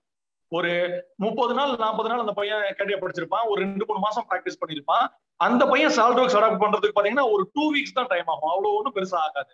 அதனால ஈஸியா அடாப்ட் வந்துட்டு. அது ஒரு பெரிய விஷயமே கிடையாது. ஆனா ரிவர்ஸ்ல போறப்போ ஆனா ரிவர்ஸ்ல போறப்போ கொஞ்சம் கஷ்டமா இருக்கும். ஒரு ஒரு சால்ட் ஒர்க் ஸ்கிரியோ அந்த மாதிரி ஈஸியானது படிச்சுட்டு கேட்ட மாதிரி ரொம்ப பெரிய சாஃப்ட்வேருக்கு போறப்போ அவங்க அந்த கொஞ்சம் டிஃபிகல்ட்டி ரொம்பவே ஜாஸ்தியா இருக்கும். அதான் நான் உங்ககிட்ட சொன்னேன். இப்போ நான் என்ன சொன்னேன்னா இப்போ ஒரு பையன் இப்போ இப்போ நான் வந்து கோயம்புத்தூர்ல தான் படிச்சேன் நானு. இப்போ கோயம்புத்தூர்ல மட்டும் பாத்தீங்கன்னாலே ஒரு எம்என்சி ஒரு சாரி ஒரு எஸ்எம்இ சின்ன கம்பெனில இருந்து எம்என்சி வரைக்கும் பாத்தீங்கன்னா ஒரு ஆயிரத்துல இருந்து ஆயிரத்தி ஐநூறு கம்பெனியா இருக்கும் குறைஞ்சபட்சம். இப்போ ஒரு பையன் கோயம்புத்தூர்லயே வேலை தேடணும்னு நினைக்கிறான்னா நம்ம ப்ரௌஸ் பண்ணணும். நம்மளோட அந்த டேட்டா நம்ம கலெக்ட் பண்ணணும். இப்போ நம்ம கூகுள்ல போய் ப்ரௌஸ் பண்ணோம்னா ஏகப்பட்ட ஜாப் போர்ட்டல்ஸ் வந்துருச்சு. ஒரு ஏழு எட்டு ஜாப் போர்ட்டல்ஸ் தான் ரொம்ப ஃபேமஸாக இருக்கும். அதுல போனீங்கன்னா நிறைய ஓப்பனிங் போட்டிருப்பாங்க. இப்போ ஏதோ ஒரு கம்பெனி பேர் போட்டு அந்த கம்பெனில சால்டோக்ஸ் வேணும்னு போட்டிருப்பாங்க. இன்னொரு கம்பெனி பேர் போட்டு அதுல கேட்டேன்னு போட்டிருப்பாங்க. சோ இந்த டேட்டா வந்து நம்ம ப்ரிப்பேர் பண்ணணும் ஃபர்ஸ்ட் அந்த ஜாப் டிஸ்கிரிப்ஷன்ல போய் படிக்கணும். அவங்க என்னென்ன கேட்கறாங்கன்னு படிக்கணும். அந்த ஜாப் டிஸ்கிரிப்ஷனை பாத்துக்கணும் சோ இந்த மாதிரி நம்ம ப்ரிப்பேர் பண்ணணும். இது படிக்கிற காலத்துல இருந்தே ப்ரிப்பேர் பண்ணணும். ரொம்ப விலாவரியா விளக்குனீங்க அழகராஜ் இப்ப நிறைவு பகுதிக்கு வந்திருக்கோம். இப்ப வந்து நீங்க வந்து பல ஆண்டுகளா இந்த சாஃப்ட்வேர் ட்ரெயின் நடத்திக்கிட்டு இருக்கீங்க. இப்ப நிறைய கேள்விக்கு நீங்க பதில் சொன்னீங்க. ஆனா இதை பார்த்துக்கிட்டு இருக்க நம்ம நிகழ்ச்சியோட பார்வையாளர்களுக்கு மேலும் சில சந்தேகம் வந்துச்சுனாக்கா அவங்க நேரடியா உங்களை தொடர்பு காணலாம். அது வந்து நீங்க நீங்க உங்களுடைய அந்த இமெயில் செல்போன் நம்பர் வந்து நான் கீழே. வீடியோ டிஸ்கிரிப்ஷன்ல நான் அதை போட்டுடுறேன் மத்தபடி இப்ப ட்ரைனிங்கிறது நீங்க எப்படி நடத்துவீங்க? எங்க எப்படி என்ன எப்படி நடக்கும் அது? இல்ல பொதுவா பாத்தீங்கன்னா இப்ப நான் என்ன சொல்றேன்னா எங்கிட்ட படிக்க வர விசாரிக்க வர்ற பசங்களே அவங்களுக்கு இதுதான் வேணும்னு தெரியாம வருவாங்க. இப்ப நம்ம ஒரு ஹோட்டலுக்கு போறோம்னு சொன்னா அஹ், நம்ம போனோடனே எனக்கு இட்லி வேணும் தோசை வேணும் பொங்கல் வேணும் பூரி வேணும் நம்ம தெளிவா ஒரு ஐடியா இருக்கிறோம். ஆனா அந்த ஒரு தெளிவு படிக்க வர்ற பசங்க கிட்ட கிடையாது. ஏதோ ஒண்ணு நினைச்சுக்கிட்டு வருவாங்க சம்பந்தமே இல்லாம. அந்த ஸ்கில் செட்டுங்கிறது ரெண்டாவது பட்சம். ஆனா நமக்கு என்ன வேணும் என்ன படிச்சா நமக்கு அதிகமான ஓப்பனிங் இருக்கணும் அந்த குறைஞ்சபட்ச ஒரு விழிப்புணர்வே இன்னைக்கு இல்ல. அவங்க வந்து என்ன பண்ணுவாங்கன்னு சொன்னா மோஸ்ட்லி நீங்க சொன்ன மாதிரி ஃபர்ஸ்ட் ஏதோ ஒரு பையன் ரெண்டு பையன் போய் சேர்ந்திருப்பான். அந்த ஒரு ரெண்டு மூணு பையனை பாத்தீங்கன்னா கிளாஸ்ல ஒரு இருபது முப்பது பேர் அப்படியே கண்ணு மூடிட்டு ஃபாலோ பண்ணுவாங்க. அது சரியா இருந்தாலும் சரி தப்பா இருந்தாலும் சரி. சோ இந்த மாதிரி தான் இன்னைக்கு அவங்க பண்ணிக்கிட்டு இருக்காங்க இதுதான் நடக்குது. சரி ராஜ். உங்க நேரம் ஒதுக்கி ரொம்ப பொறுமையா விலாவரியா எல்லா கேள்விக்கும் பதில் சொன்னீங்க. அஹ், அதுக்கு ரொம்ப நன்றி. ரொம்ப நன்றி. ரொம்ப சந்தோஷம் பேசுனதுல. அருமையான கலந்துரையாடல். ரொம்ப தெளிவாக பொறுமையாக எல்லா கேள்விக்கும் பதிலளித்தார் திரு வி. அழகராஜ். நீங்கள் வந்து இவர் அணுகணும். வேறு சந்தேகம் இருக்குது அதை வந்து தீர்த்துக்கணும் அப்படின்னு நினச்சா நீங்கள் வந்து இவரை நேரடியாக தொடர்பு கொள்ளலாம். இந்த பாட்காஸ்ட்டில் கேட்குறவங்களுக்கும் சரி யூடியூப்பில் அதை பார்க்குறவங்களுக்கும் சரி அந்த டிஸ்கிரிப்ஷனில் இவருடைய பெயர் இவருடைய இணையதள முகவரி அப்புறம் இவருடைய அலைபேசி எண் இது மூணையும் போட்டுடுறேன். நீங்கள் அதை பார்த்து இவருடைய நேரடியாக தொடர்பு கொண்டு உங்களுக்கு என்ன சந்தேகம் இருந்தாலும் நீங்கள் இவர்கிட்ட கேட்டு தெரிஞ்சுக்கலாம். இந்த கலந்துரையாடல் உங்களுக்கு உங்களுடைய விருப்பப்பட்ட பொறியியல் துறையில் இருக்க பணியை செய்கிறதுக்கு அந்த வேலையை அந்த வேலை வாய்ப்பை பெறுவதற்கு உதவும் அப்படின்னு நாங்கள் நம்புகிறோம் இந்த கலந்துரையாடலில் திரு அழகராஜ் சொன்ன மாதிரி என்னென்ன திசையில் உங்களுடைய முயற்சி இது வரைக்கும் போயிருக்கு? இதே மாதிரியான முயற்சியை நீங்கள் எடுத்தீங்கன்னா உங்களுக்கு இன்றைக்கி தமிழ்நாட்டில் இன்ஜினியரிங் வேலை கிடைக்கும்னு நீங்கள் நம்புகிறீங்களா சிந்திச்சு பாருங்கள் இந்த பதிவு உங்களுக்கு பிடிச்சிருந்தா தயவு செஞ்சு சமூக வலைத்தளங்கள்ல இதை பகிர்ந்துக்கோங்க. இந்த நிகழ்ச்சி உங்களுக்கு ஏதாவது ஒரு வகையில உதவிருக்கும்னு நம்புறோம். சும்மா ப்ரொடக்ஷனோட பகுத்தறிவு பாட்காஸ்ட் பொறுமையோட கேட்டதுக்கு நன்றி.